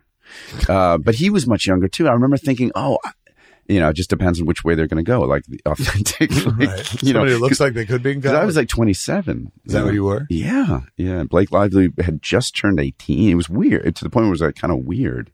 Wait, so was she your romantic? Yeah, yeah. And and at that age, like, that's, I- I that's like some Moby shit. That's Yeah, you're like- significant. You're like, look, there's acting, and then there's this is uncomfortable for me. yeah and and you know what made it worse is that she we went to her birthday party when she turned 18 and and it was like Hello, blake Hello Kitty. Well close it was like a willy wonka like candyland the- candyland it was like candy themed and she was so sweet and like i fucking love blake she was uh, she, she like my- my impression of her whenever I do it, she goes, "Oh," she goes, "I don't sound like that," and I go, "I don't sound like." That. Um, but she she she was like, "Thank you for coming, guys." She was so innocent. She was such a kid, you know. did you guys kiss in that movie? Yeah, yeah, and it was Did you con- did you talk to your lawyer first? Like, am I allowed to? well, you know, Kiss a minor? shit. You know, I remember that had. I think she had turned eighteen technically. at That Yeah, point. of course. but it was like, is that that's Still, it's just a weird. It's. So, I, I mean, yeah. it's was how old was Jonah? Jonah was younger than me, but uh, Were you the oldest person in the yeah, I was old. I was twenty seven and playing this college freshman. Like, we got a thirty year old guy That's nuts. to play our romantic lead. It's nuts. He but was it in so. Dodgeball? Well, but I got to do like a because I grew up loving Michael J. Fox, and that was like my homage to, To Michael J. Fox. yeah, because he played that guy so well. That Um, what was what was dodgeball? Uh, what was Ben Stiller like? uh, I would show up on set. I would watch just to watch him do that part because that part he was so fucking funny, uh, and I loved watching him do it. Um, he was nice. He was really uh, to me. He was really kind to me. Um, he was serious about that part, which r- really made me. I mean, they'd break up and stuff, but he was. I don't know, man. To me, he he was a guy I wanted to be like, you know. Right. And so I grew. And another guy that I was like, I can't believe I'm around you. I can't believe I'm breathing the same air. and, and so there was that fear that I was talking about of like, I just I want to crush it every time. I want to do the best. If I look back at this, if if I somehow fuck this up, I will never forgive myself. I'm with Vince Vaughn and Ben Stiller. Like I gotta show up, and show up meant just like listening and committing, it, it- like that. Like my life depended on it because it did. And and it was that part. I'm playing this high strung, nervous. You know, he reacts like that, jumpy. He's like a fucking rabbit, and I felt that way. So same with Galaxy Quest. It was like I was genuinely. It's what you were saying earlier, and it was so flattering in the beginning. I found myself and so kind, and I like admire you so much that it would it was making me emotional, and I and I fought against crying, but I realized I was thinking about acting as you were talking about. And I realized well, acting is just kind of leaning into the other way. So if What I do you the other way? well, if I want to, if if in that scene I'm supposed to be crying, I'm supposed to be I, emotional, or I want to show the audience or whoever that I'm emotional, I would have just leaned into that a little Right, bit, right, right. you know. But it's just listening. What do you do? Do you? It's just listening. Is that all it is? Yeah. I mean, but, but all right. But in the instance of here, it's easy because I'm like saying a bunch of nice things. How Right. do you do it in a scene where they're not Well, off camera going? you have to like, trust those. He's a great actor, and fucking he saved my ass in a movie, and blah blah blah. Y- You either have to do it yourself. I have to think of, of moments like that, or moment people I met, things. That What do you go to when you need to get Um, sad? See, Tusk was different because I I had no. I try to I try to just use what's in front of me. Uh, uh, uh, so it, you know, obviously it'd be easiest now to do a scene with you where we're just like smoking and talking. Right, right, right. But I, I, but with Tusk, I had no frame of reference. I had, I had never been in that position, Right, right. and I, and I had never been, but I have been scared, and I have been. So I tried to think of things, and I've been emotional about things. So I tried to think of things that I, were, were as gruesome as I could imagine. You know, I just tried. It's like you said about playing. It's imagination. It's using using your imagination, which is why I love kids now. I love like talking to kids because it's just it's at its purest level. I love doing this because at its purest level, we're just thinking of shit to say. um, which is what you're fucking good at. You bring that to the table in performance, even man. Like, do you get to Ah, ad lib in everything? It means well, it depends, I suppose. Like this thing, um, um no, I'm certainly not in a play. You Not can't, a play, and that's hard for me. set- Really? Is It's that hard. true? Oh not man, add shit. yeah, yeah. I mean, And then you can. It's dangerous in a play. Like Like, if it's movie, Chekhov or something, it's like I'm not tempted to like. I'm not going to improve on that. But like, there, I just did a play. It was a new play, and and it was a work in progress. You know, we were right up until the first performance, we were changing shit, and and and it was weird to me that like now that it's on its feet, then we're not in the room with the writer. We can't change it now. Now it's locked. Right. You know, and it, and it was there. Oh yeah, there were moments where I was like, oh, in fact. Sometimes, sometimes I gave myself over to like little moments where I'd throw in something, and it's just not cool to do in the theater. for the other actors. Well, that that, but also out of respect to the writer. you know? Really? Yeah, yeah. I mean, who like? well, I'm a writer, and I'm like, hey, fucking say anything Uh, you want in my movie. I know some are fine. Some I'm sure would be. I don't know. There's something different about the text being like. I, I would think the bigger All powerful. is if you're in a scene with somebody and they're like theatrical acting, live performance acting is very cue based. It's like you finish your line, I Yeah. got to say my line. Whereas Yeah. on a movie, like that all gets edited. So you could have long gaps. You can Right. like sit there and think about Right. your response before you say something. But in a play, it's got to go fucking That's fast, and true. everybody has to be predictive of what the text is going to be. So Yeah. if you start going like throwing in one liners and shit, Yeah. you have to do you them- ruin the rhythm. or you have to do it within your chunk of dialogue. Exactly. Oh yeah, of and course. it has to begin the same way and Of end the course. same way. And the only place you really get to ad lib is within the middle of what you're saying, because That's- otherwise you fucked up the next cue. or That's whatever. true. So that's the danger. That's that's true. But I I I I'm sure they do it. I'm sure some people fucking, you know, well, like you know, the National Lampoon when they used to do Lemmings and stuff. yeah. I'm sure there's a structure, but you also get to go on flights of fancy and whatnot. I, I worked with an actress who used to leave the um the take. She didn't like she didn't like ad libbing either. She Uh, would leave the tape. She would leave. She would just walk away if it was my coverage. You know, she would just walk off, or or she would leave hers. Maybe they bring the double in. It was bad. It was bad, and it was a movie where they encouraged me to to improvise because it wasn't a great script. See, your movies are different. Your movies are the best places to improvise from because it, the script is so strong. So you're going off. So it's only you know the safety net is like, oh, I'm only make this could only be like better because I know he's not going to use it, and it's not. So it gives you this freedom to like explore a little bit more. As know? actor or actress, I'm not going to pressure for the identity until the Oh. show's over, but I need to know some details. Oh, Older, younger. younger, much younger. She was young too. I'm playing this. I'm playing her love interest. You can probably figure it out, but I'm playing her love interest, and she's also 18. Well, it wasn't Blake. Um, Blake was a, a joy, but uh, yeah, she was tough, and she was tough because she got to be tough. Um, they they spoiled her. Everyone spoiled her, and I saw the moment. And there were big actors in this movie. There were, you know, and uh, I remember the the moment where I knew she was kind of fucked was when this producer this guy, I'm not going to say his name, is pretty, just, you know, he kind of talked like this, hunched over, looked a little like Monty Burns. He, um, but, but was tough, was tough, and, you know, had power and, and Right. wielded it, um, you know, in kind of an obnoxious way. He went in, he goes, you know, I'm going to, people have been complaining about this actor's not showing up to set. We're waiting hours, this cruise in the sun. We're out in Fontana. And Mike said, uh, producer said, I'm going to go talk to her. And I'm, I'm going to straighten things out, you know. And he goes in, comes out, looks like he's seen a ghost, and uh, and I got to know this person's assistant, and and I said to the assistant, "What what happened?" And because the actress came out, she goes, "I pretended I didn't know what was going on." The actress goes, "He, we just had a talk, and." There were some things that I wanted to get straight because, you know, that I show up to set and I got to wait five, ten minutes and it's bullshit and I'm done with it. And he gets it now. And he, I said, that's what you talking about? and she goes, yep. And I was corroborated by her assistant. So this guy, this producer went in there with a head of steam. I'm going to straighten this. Like she was 18, Right. straighten her out, and he comes out tail between the legs. This like 55 year old man, just neutered, you know. And she, I, that's when I thought, oh, this person's fucked. How do you ever recover from that? How do you ever be a, a nor- How do you how are you ever normal again? Right. You know, it's sad that this business can do that to people. I mean, we've worked with people like that. It's yes. yeah, that's why I'm like, wait, this was a girl? Yeah, it was, but I, Sounded but there was like similar, dude. similar, similar behavior.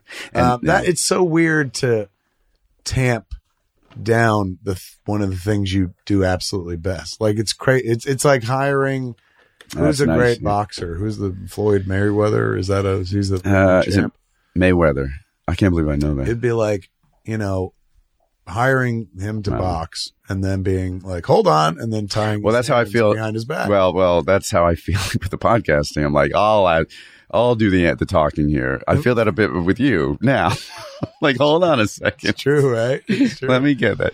No, you're. Uh, that's what you do. I mean, you do that better. Than, you know, you're a storyteller. Um, but but I enjoy it. I do enjoy it as well, and I and I really enjoy ad libbing and and to not be able to do that for me, it's not like I'm. Not, I don't think. Why would you?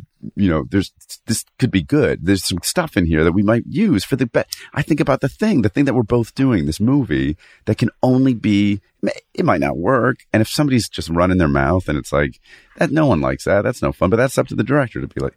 But why would you not just take the chance? Yeah. You know, I don't know. I just because there fear there's a fear reaction to it like Mhm. in the case of like i didn't see it on uh or it was there i just didn't see it on the live free or die Yeah. hard but on cop out Yeah. you could tell that like once tracy started ad-libbing like bruce was just like i don't want to do this Did like he couldn't it's such a it's like such it's a bummer. It's unfair to say he couldn't keep up because who the fuck could keep up with Tracy but don't Morgan? try But to keep up. Just just, him volley. do it Just be his volley part. Just Bang. like, Like- lob him back to him. Just set him up. he's he's it, it's just all content and and you know don't judge whether it's I love setting guys up. not, Yeah, but it's like because that's for the editor to decide. Yeah. what, works, what doesn't. I love even doing off camera stuff and feeding. I love to feed. I love uh, assisting, Even especially your with off, like your off camera is fucking funny too, and But- sometimes irritating because you're like, fuck, now we got to turn around and put that on camera. but but like like you seen you're talking about with Seth, it was fun to just like throw. You know, I like just like watching my batting practice, and I don't get if you're in this business and we were the way you were talking about actors. It made me for the first time really realize how lucky I. I mean, it hit me in a way that it hasn't before. How lucky we are to get to be able to do this. If it's just a Make play, pretend for the living is Ugh. a fucking hustle of a lifetime, bro. I've They always known that. Stop this shit in childhood. yeah. And everybody else does. I never thought of it that way. Percentage of people in this Yeah. world that just We get go to like, play. Let's see if we can keep this fucking going. I know. It's a scam. It's a I hustle. know. I mean, I have those moments where like, and there are some that are ridiculous. Like, there's some where I'm like, this is ridiculous. I can't believe I like, t- I'm wearing that suit and tusk. I'm like, well, this is crazy that this is like something that I am doing for a living. you know, but, but One of my favorite moments of the a stoner's mad creation. was was you in that suit, and we were you were on the little island in the Walrus Enclave, and uh, which was essentially an above ground pool hmm that you know Yeah. we put a top over and stuff.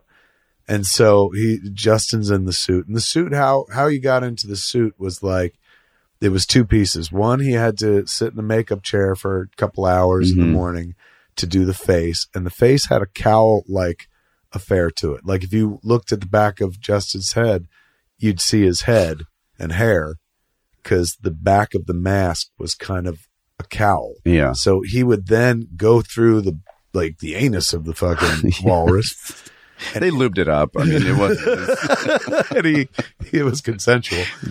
And he once inside, it was described as like he was laying on like a yoga ball, like a, one Uh-huh. of those big round balls that you sit on and be yeah. on a chair.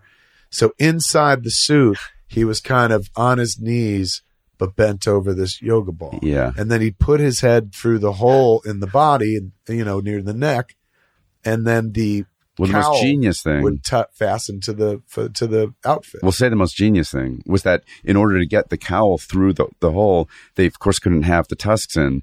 So fucking Bob Kurtzman, hmm. mad, speaking of mad geniuses, he devised this thing where there were little magnets and they would, those tusks were magnetized. yeah, so they could pop, so they we wouldn't have them on until I pop through, uh, uh, pop, I'd pop through and they'd pop them on. So he didn't have to like, we're going to build this into the fucking makeup. So they had to build the studs. And Fucking boom. wicked smart. So they fasten this thing and boom, he's in it. And then he's what you saw in the movie. So at one point we were going to lunch and, you know, it was like an hour. And I was like, uh, Justin, man, you want to, you know, I was the last guy to talk to him and he'd probably communicated this to others, probably the people who's like Kurtzman and crew. Uh-huh. But I see him up there still in the suit. Everyone's leaving. I'm like, they fucking forget this guy. And I was like, Justin, you, you, did they forget you? And he goes, no, no, I'm going to stay here. I'm going to hang out. And I was like, are you sure? And he was like, yeah, man, it takes a long time to get in and out of the costume. So I'm just going to sit here and nap and stuff. And I was like, bro, are you sure you don't want to get out? And he goes, you know, when I read this script and said yes to being in it, I knew at some point I was going to be in this situation. So I'm okay with it. It wasn't as bad as I thought. it it also helped. I mean, being in that thing also, I have to be in such a state of like turmoil that, it, again, talking about like leaning into something, I did have, I, I get claustrophobic and fucking, I get, the lack of control for me is really scary that I can't. And so I've started, you just allow yourself to feel those things a little bit more and just kind of like lean into them. Uh, that was it was fucking example. brave, dude. Like you know how an actor people say, "Oh, that was brave." What they did was brave. And if you try to describe that to a normal person, they're like, "And what part of getting Well- paid to make pretend is brave?" I know. I was just saying that about Rickman. I thought what Rickman did in that movie was fucking brave. That being said, Yeah. it's what you did in Tusk. Just being in Tusk was fucking brave. that was true bravery. Once more onto the pre. Oh my good god, that is a performance, a commitment to performance. Like you. Well, I was so. I was so you know I was so excited to do it. I, I didn't I didn't really have. I mean, the, those reservations you were talking about earlier. That's like story stuff. That the fact that you turned that around in a couple days, so you still can't believe. I remember leaving that. Well, also, I was like, I needed meeting. to secure you too. So it's like, I, I don't Yeah. want you going like, you know what?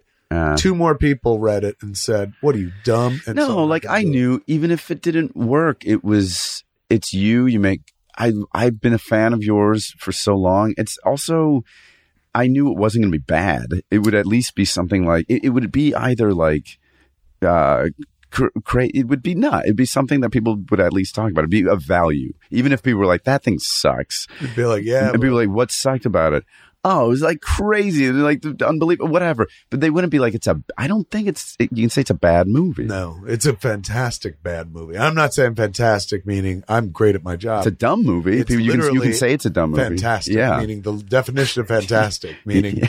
That is fantasy. It is fucking totally. unreal. And you know what's funny? Of all the movies I've ever done, when people now, it's you know when you make something and, and it has this like life outside of you now. Yeah. Now it's like it ages like fine wine if you're lucky. yeah, but it but it's just a thing now to people. So it's like a thing that was so personal to you Right. is now just an opinion that somebody has.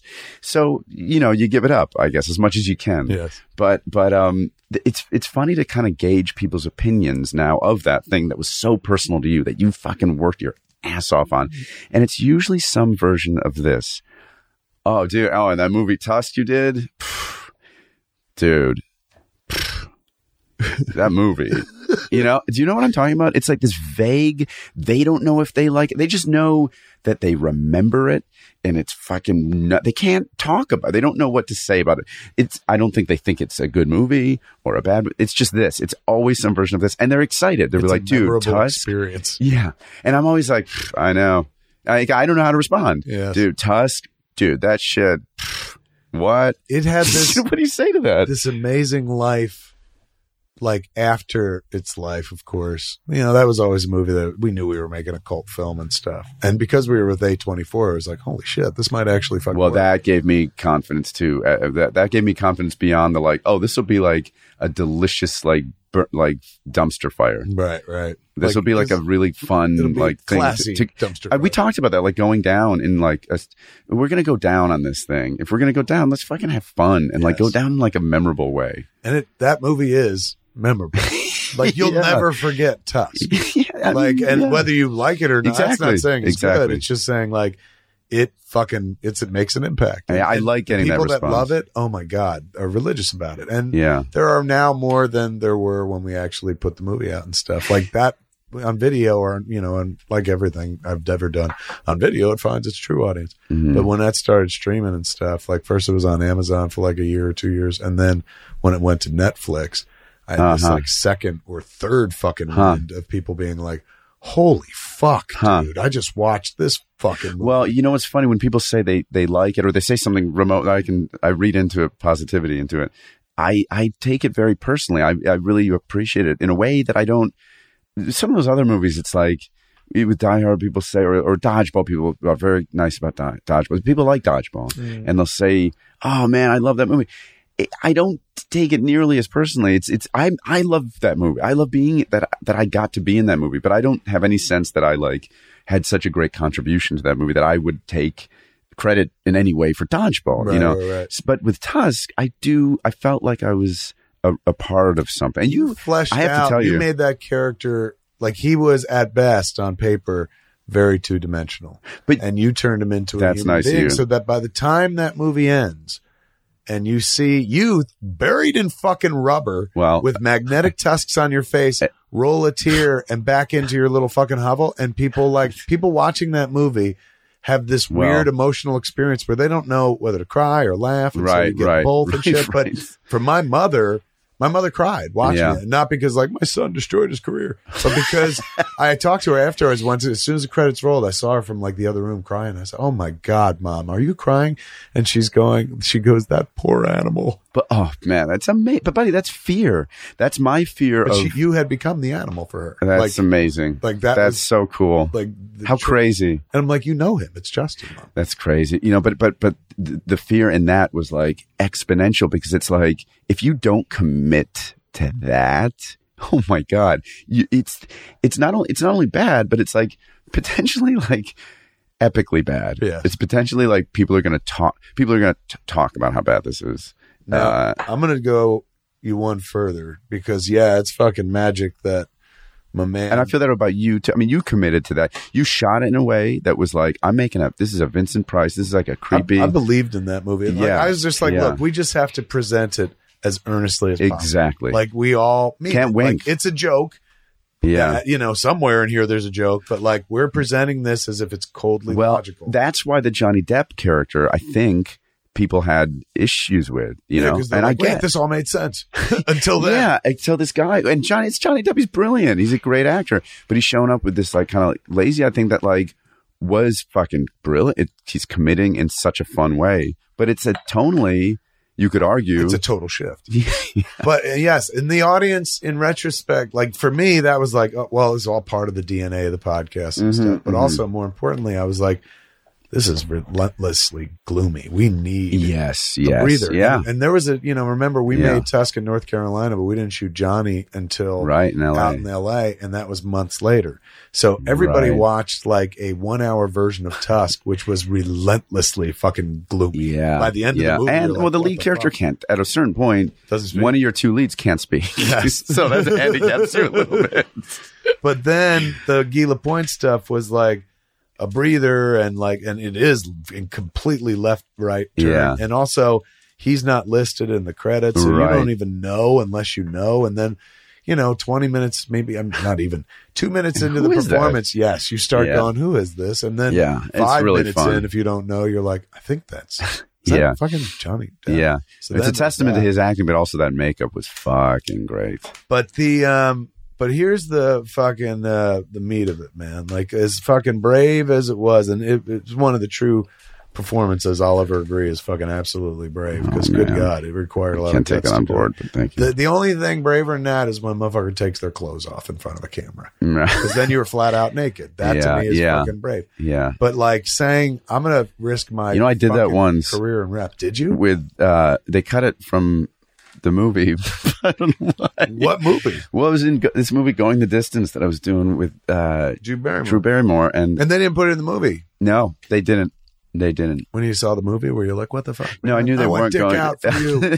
no, they weren't going to. And I'm sort of glad they didn't because I that's to have that. I don't know. I my mother. That was a point. My mother too was like, because I remember t- telling her that they, they were maybe going to use it, and she that like Your broke mom her was heart. like, what the fuck? yeah, You might as well suck dick and porn, Justin. yeah. Well, you know what? I, I remember having this long talk with her about trying to make the distinction. And she is much more on that end of the spectrum, thinking like you show your dick in a movie, that's tantamount to Yeah. sucking a dick on, on film. Yeah. Jen, my wife's grandmother, um, used to introduce me to her friends is like, this is my granddaughter's husband. He's a pornographer. Oh my god! And that was just because we cursed in movies. oh what? Yeah, Because we talked yeah. about sex. it's that level, and and and to and that's embarrassing to me. I wouldn't want my mother. You know, my you know, I wouldn't want. Um, the, uh, all right. But Hold on. anyway, that's Take that's another back. two hours. I know. We'll do that on your show. yeah. which we're almost going to hand over to. But before Um, we do, I want to bring it full circle to where I, st- I was talking about at the start. God, As time just flew by, huh? Oh god, it. Holy this room, shit. It's a fucking good time. God, it's like we have a. The you're obviously come back tomorrow. Yeah, yeah. Okay. Um, as as brave and as wonderful as uh, it seems on the surface that you were to do Tusk, um, and what a great performance you gave and shit like that. The, the what people don't know is that the conditions under which we made Tusk, uh, it was low budget, but not like this is fucking horrible. Um, the conditions under which we made Tusk, uh, Michael Parks, who was fucking brilliant in the movie and was brilliant in Red State, was brilliant in everything he did. Mm. But Michael had gone through like a stroke Mm. that had scrambled him right Mhm. prior to us making Tusk. Yeah. And when he came to Tusk, Did you know that you knew that? I had no You idea. didn't know. I mean, Right, I knew right, he'd right. had like a, you know, a health thing, but I didn't know that it was debilitating. I had heard some vague health thing that yeah. Same thing. Yeah. And I'd spoken to Parks like not long before he came over the house and stuff. And I was like, hey, this is what we're going to do. Here's a script, blah, blah, blah.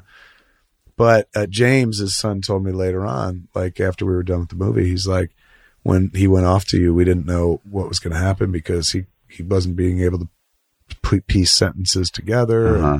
He was coming out God. of a stroke. God.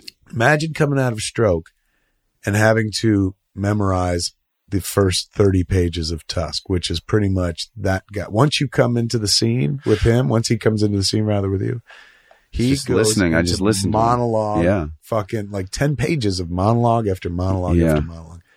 Who is that based on? Yeah. I don't know. I don't know how I wrote that. Um, so he was, he, we, and I didn't know this and I wouldn't know this till after the movie. Um, I just thought, you know, He's old. yeah, there was a degree of like, well, Michael is 72, Yeah. like, you know, Yeah. so, you know, and I'd worked with him five years prior on Red State and five years is, makes a difference. Mhm. But not knowing that, knowing later, it's like, good God. J- James's son later on said, he was like, I honestly feel like your movie was the absolute best post stroke therapy for the man Mm. because it forced his brain to work Yeah, the way it needed yeah. to. The synapses refired because he had Kind to of- memorize things. Yeah, awaken certain things, muscles that he needed to muscle memory yeah. started coming back. So he was like the same way that uh, you know somebody who lost the power to walk, they slowly rehabilitate Oh, him wow. back. He was like that movie forced his brain to work again, and I, I saw when it happened. Like Yeah. I saw it happen when we started that movie. That's where Tusk was, and he, uh, that's where um, Parks was, and he didn't share it with anybody. So Mm. nobody knew like Michael might need more help. Last time I worked with him, he was the Yeah. genius of the guy who did Red State and stuff, and he didn't present like he'd been laid back in any sort of way or Shit, put, yeah. put- or you know maybe wasn't able to perform up to task. So Justin, as you hear, is like wonderfully friendly and shit like that, and he knows he's going to spend a bunch of time with this cat, and he's seen this cat in another movie or two and stuff, and knew, like, Yeah, oh my really god, I'm going to work with this Yeah. guy. and so Justin comes in like a Justin, ball friendly, and fucking, hey, we're going to get to make a movie. Hey guys. yeah, there it is. Or in the Drew Barrymore voice. Hey everyone, this is going to be so fun. I can't wait to Oh dive in. It would have been amazing for her to face off against fucking Oh, Parks. Oh, she would have been patient. She has the patience of a, in, as an actress, very generous, very patient. I, it, More so than me. She would have done it. really? Yeah. Because you were the. she would have been encouraging with him, and he would have been a dra- he would have been it would have been great for He would have got. She should have played that part. She should have. Now that I think about it, he would have gotten. so. You're doing so He would have gotten. beautifully. So, she would have. We would have gotten so much more out of him. Oh yeah, totally. simply because he People liked would have looking seen at it. her. Um, Justin like met a version of Parks who was obviously struggling because he'd just gone Mm. through a stroke, and that version of Parks uh, also was even stroke or not. Parks is a fucking actor, Mm. and there's a script, and you make those words fucking sing, and that's that. And you know, if he wants to change things around, he'll tell you in advance. So for Justin to be the ad libber, that's Mm. like right. You add that to the fire, the already burning fire. Like, oh my god, I can't even fucking memorize all this dialog Mhm. I don't know where I am sometimes, and this guy's gonna say things that aren't in the fucking script. Package all that together, and Parks for the first week of the show was fairly cold to Justin, if Mhm. not combative. Yeah, It was it was a tough first fucking. it was week. tough, and I and and I remember yeah. you being like like upset at one point where you were like, he's just I never took it personally, but it was it was upsetting only because I knew it would have made our job easier. And but then I thought maybe not, because I've heard stories actor friends. I've never encountered it quite like this. Maybe he's just doing a th- method that he wants to stay away. He knows, but it, it didn't make as much sense because at this point in the story, he's supposed to be really charming. He's supposed to charm me. right, That's the whole. That's how he catches me. right. So that didn't make as much sense. But but I, but you know I've worked with other actors. One, one in particular, in the who an old actor who had a hard time with lines, and and um, I've noticed they go older actors who who struggle with lines go one of two ways. Either they take it on and it's heartbreaking, you know, and they go, "I'm so sorry, I had tried," you know, and they admit fault, or they look around and they blame other people, and it's equally heartbreaking. That was Parks barking Yeah. at the scripty. Scripty, took I mean, a lot of shit in the I- first few days. I He'd saw like yeah. line, and Yeah. he'd start saying the line, and he'd be like, ah, I fucking shy. Yeah. I mean, it was, but it's, it's, But it was an was anger like- that came from a sadness, probably of losing that ability. When you're that good at something, I, I it would, it would make me so upset. Imagine it here. I'll, if I'll just put it down to this. You know, everyone, you know, most people Not just that good, but know how to do. drive a car. Right. Imagine if suddenly you didn't remember how to drive the car, And you love driving. and you're fucking known. and You've never gotten an You're accident, Mario Andretti. yes. Yeah. But like the idea of like, wait, where where's this go? Where how does this? Ugh, what goes first? And terrifying. I saw, you could see terror could in see his it. eyes. You could see it. but I, again, I didn't Mhm. know it Mm, I- until yeah. after the movie was Yeah. done. But like, I just Yeah. confused it too with like, Jesus, Parks is taking this pretty far in terms of like not being Well, nice to Justin. You know, I didn't know it. I didn't know it until I saw a twinkle in his eye when he would when he was on for other scenes, Mm-hmm. like the one where where he fucking te- he tells me where I see the leg. well, that was the, that was he was on. He was moment. pres- He was like, and I, you could, see, and that's when I knew like we had been missing a twinkle earlier. But probably, you know, He was just trying to get through all that dialogue. yeah. But yeah. his his uh still believable and grounded and like so riveting to listen to. you it was the last day of week one.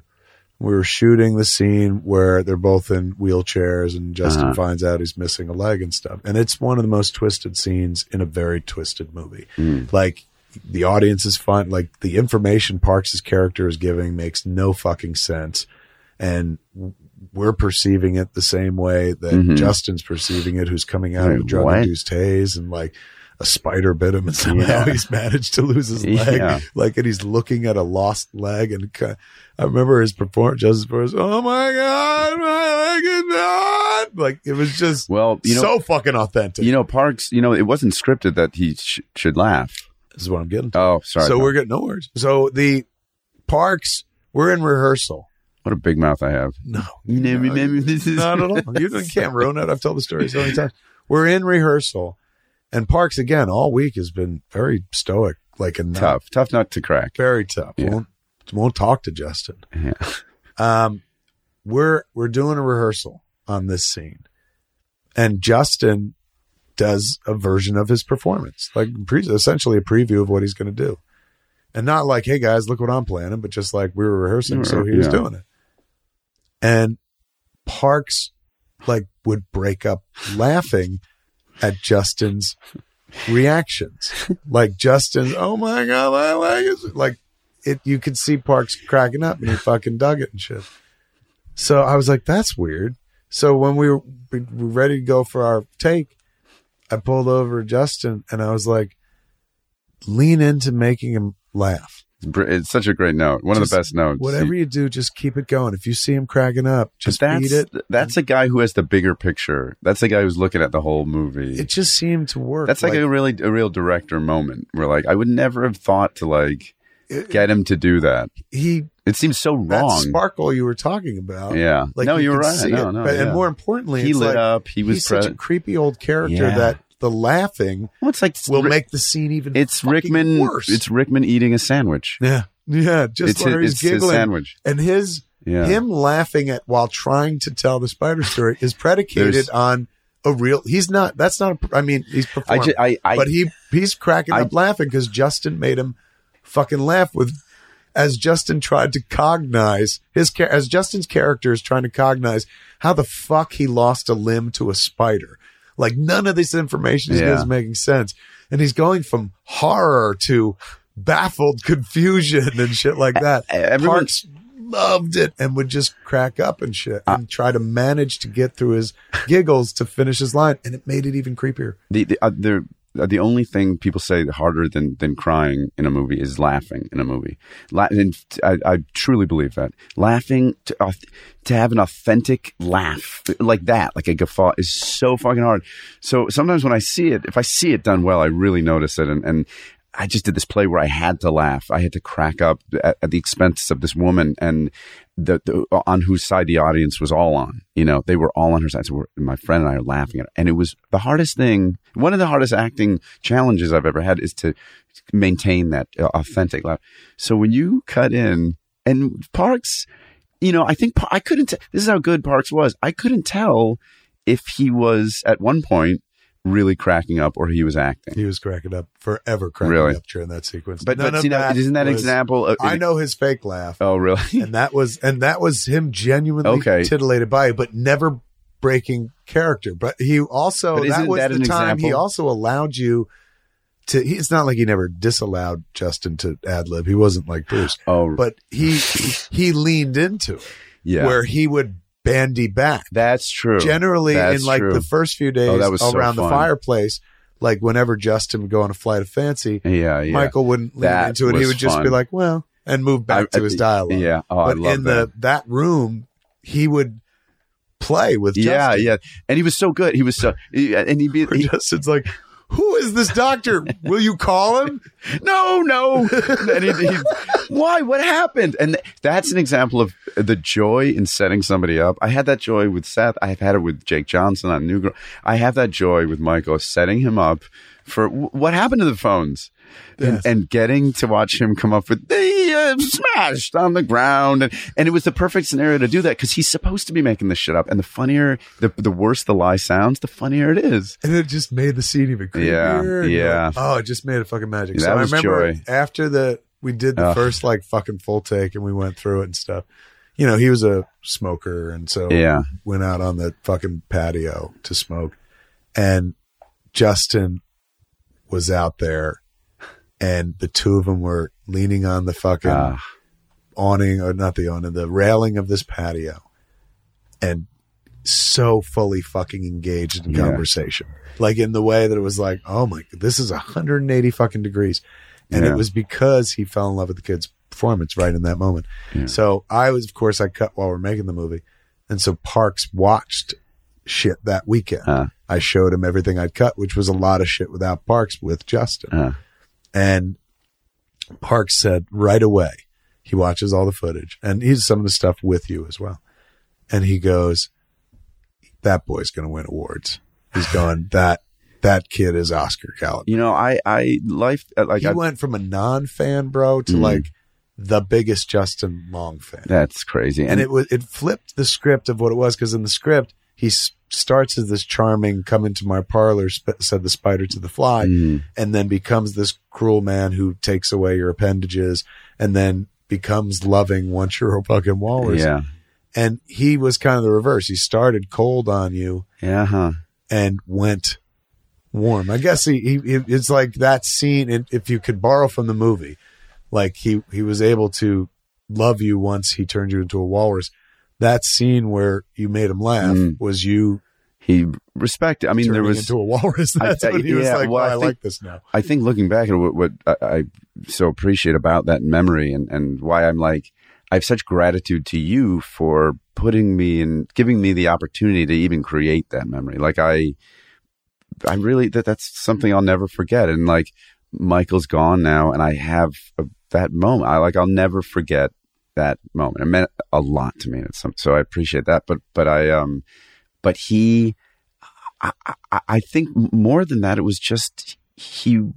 He's such a he's such an actor. I think he's that guy's so identified as being an actor, um, and and it was something he was had found value in. That to meet somebody who could play with him, and he and and who he maybe even res- had respect for, Right. that meant so much to him, and that in turn meant so much to me. That this guy that I would be in that position with You this guy. you literally earned his respect. If it was a movie, like the third act was that fucking Yeah. scene because then From then on, From he then on. opened up. He told me, in fact, very deeply personal, like, and eh, eh, th- told me things about himself that fully explained why his reaction to me was was the way it was originally. Why he came at it in, in the way he did, because he has gone through so much in his life. I know that guy's been through now, and it made me have so much more empathy for that. So now my memories of that. I remember, like at the end of those first couple of days, that movie was shaping up to be, I would say, when I look back at it, oh, this is going to be a bad experience. Like, not a bad one. I love Kevin and I love the crew, but Oh, a trying you were, one. you were eating so much shit from him. a, a trying one. and he Like, wasn't like and, and to to define the shit that he was eating it wasn't like he was he just he was so cold to justin like acting is you know it's fucking you're playing tennis But that I don't mind. That I don't mind. It's the it's the sense of fear that is created when somebody when when when that energy permeates a set. You know, it's like it's not fun for anyone, and you're looking around and everyone's tense, and and who's he going to yell at, and like what that, and it's like fuck, man, we're all in North Carolina making a a walrus movie. This should be fun. Right, right. That's what bummed me out. You know what I mean? it's true that we have to walk right. on eggshells because like the guy can't because he can't remember because he's angry and upset. He's upset. But but like I said, once I got to know him, those memories, even saying it, I. I, I, I, they take on a whole new form. I, I now see him. I saw him in a much more empathetic way, which is he was struggling, and now knowing what he was dealing with, right health wise, that, fuck, that he was coming out of a place the fact that he was in the, even there, I like miracle. Or- respect. Ja- as James pointed out, irresponsible. Irresponsible, Like, I yes. felt bad that we sent Yeah. it to you like this, but you, Yeah. you seem to really want to make your movie. Yeah, like, he must oh. have really. When you think about it, he must have really. He knows as an actor, you got to let people know if you have some cognitive issue. He must have really, really wanted to be in your movie. God, yes. And he also like, you know, to be fair, it was a huge. He wrote him a great part. Yeah, and Uh, he yeah, was just he- like, and he knew that too. That was Of the course. No, that's what I'm thing of saying. Like, Of oh course. God, like Kevin, as much no. as he wanted to. No, I'm saying as much as he wanted to, like maybe respect his health issue. right. He was like, I will never get another part like this. That's a huge so I'm gonna fucking work Yeah. through it. Yeah, I you get it, saved him, dude. Like honestly, like and that means he's an act. He is. You know, when people say that now, there, Sam Rockwell to me is an actor. Michael Parks is an actor. I. I think of myself, and I can't wait to talk to you about this. As like, that's what's been interesting about doing the podcast. Like, I don't identify. That's why maybe I I, I br- balked a little bit at or bristled at, at like movie star because I don't identify really as so completely as that thing. And and it's it's doing the podcast. It's nice because it's like, well, yeah, I'm. I it's fun doing other things. You know, I enjoy other parts of life. I think Michael and Sam Rockwell. These I think these guys are actors. But I can't imagine them doing anything else. and they're so well, but you're in that fucking club, bro. I mean, you just happen to do more comedy than most, but That's a that's a full scale, like Well, deeply here, flattering. you do more comedy than Parks. That's for sure.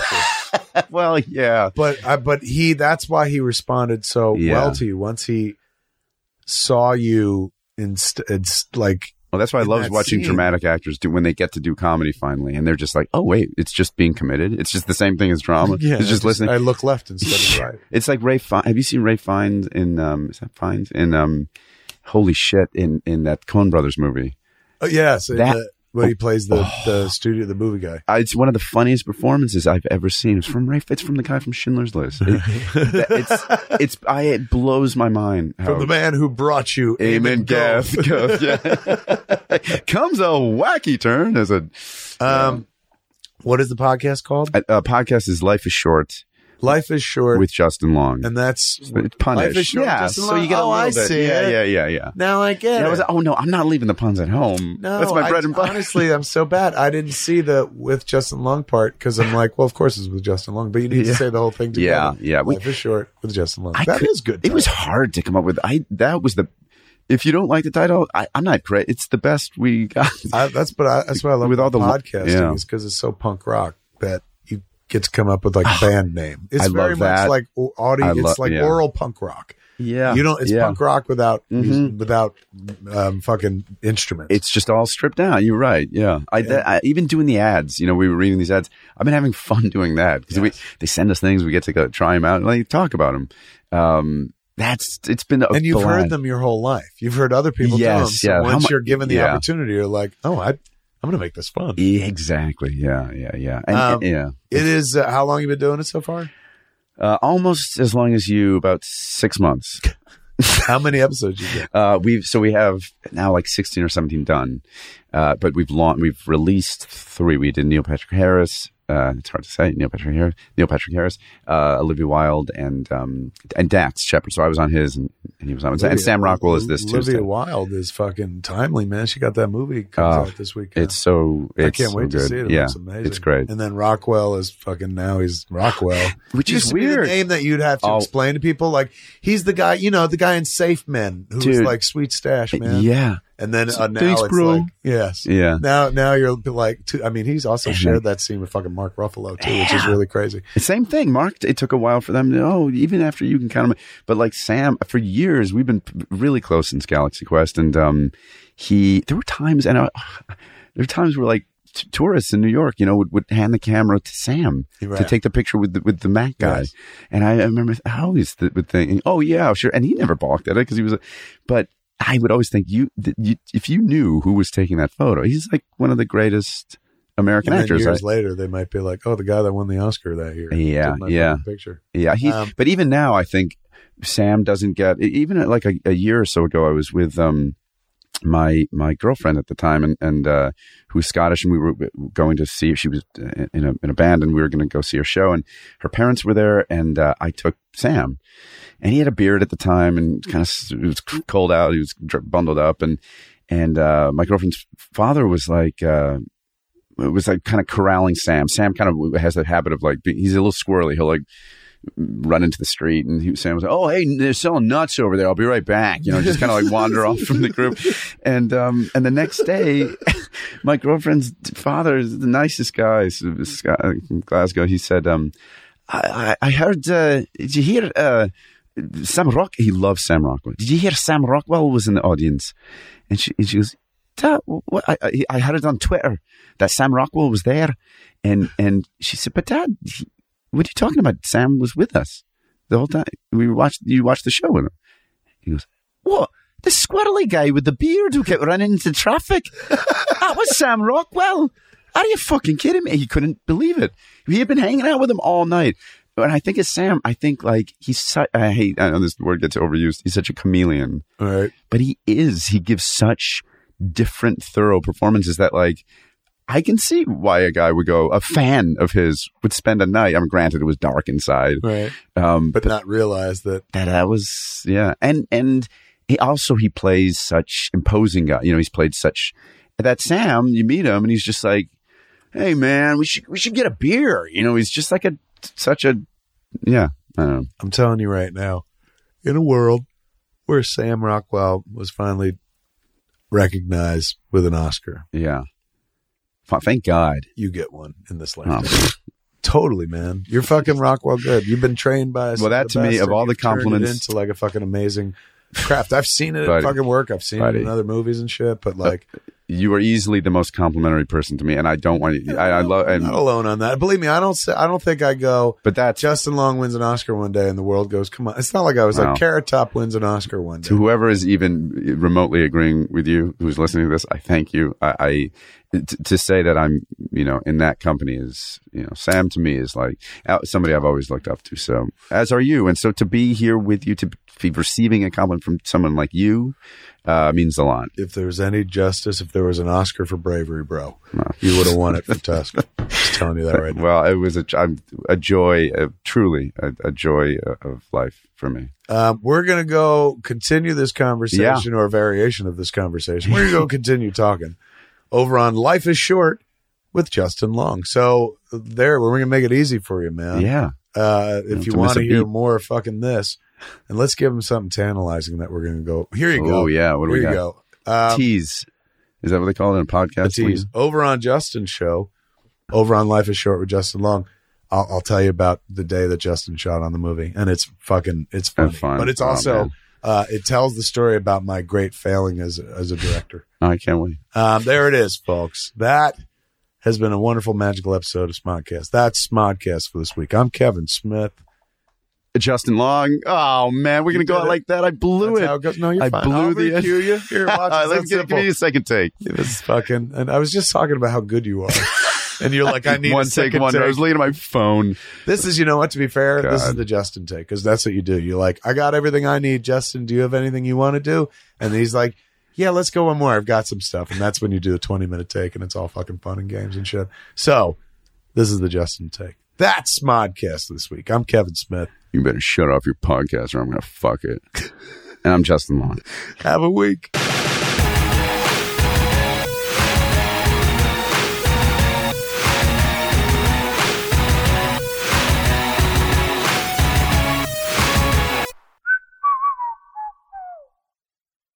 This has been a production of Smodco Internet Radio. Sir, only at smodcast.com.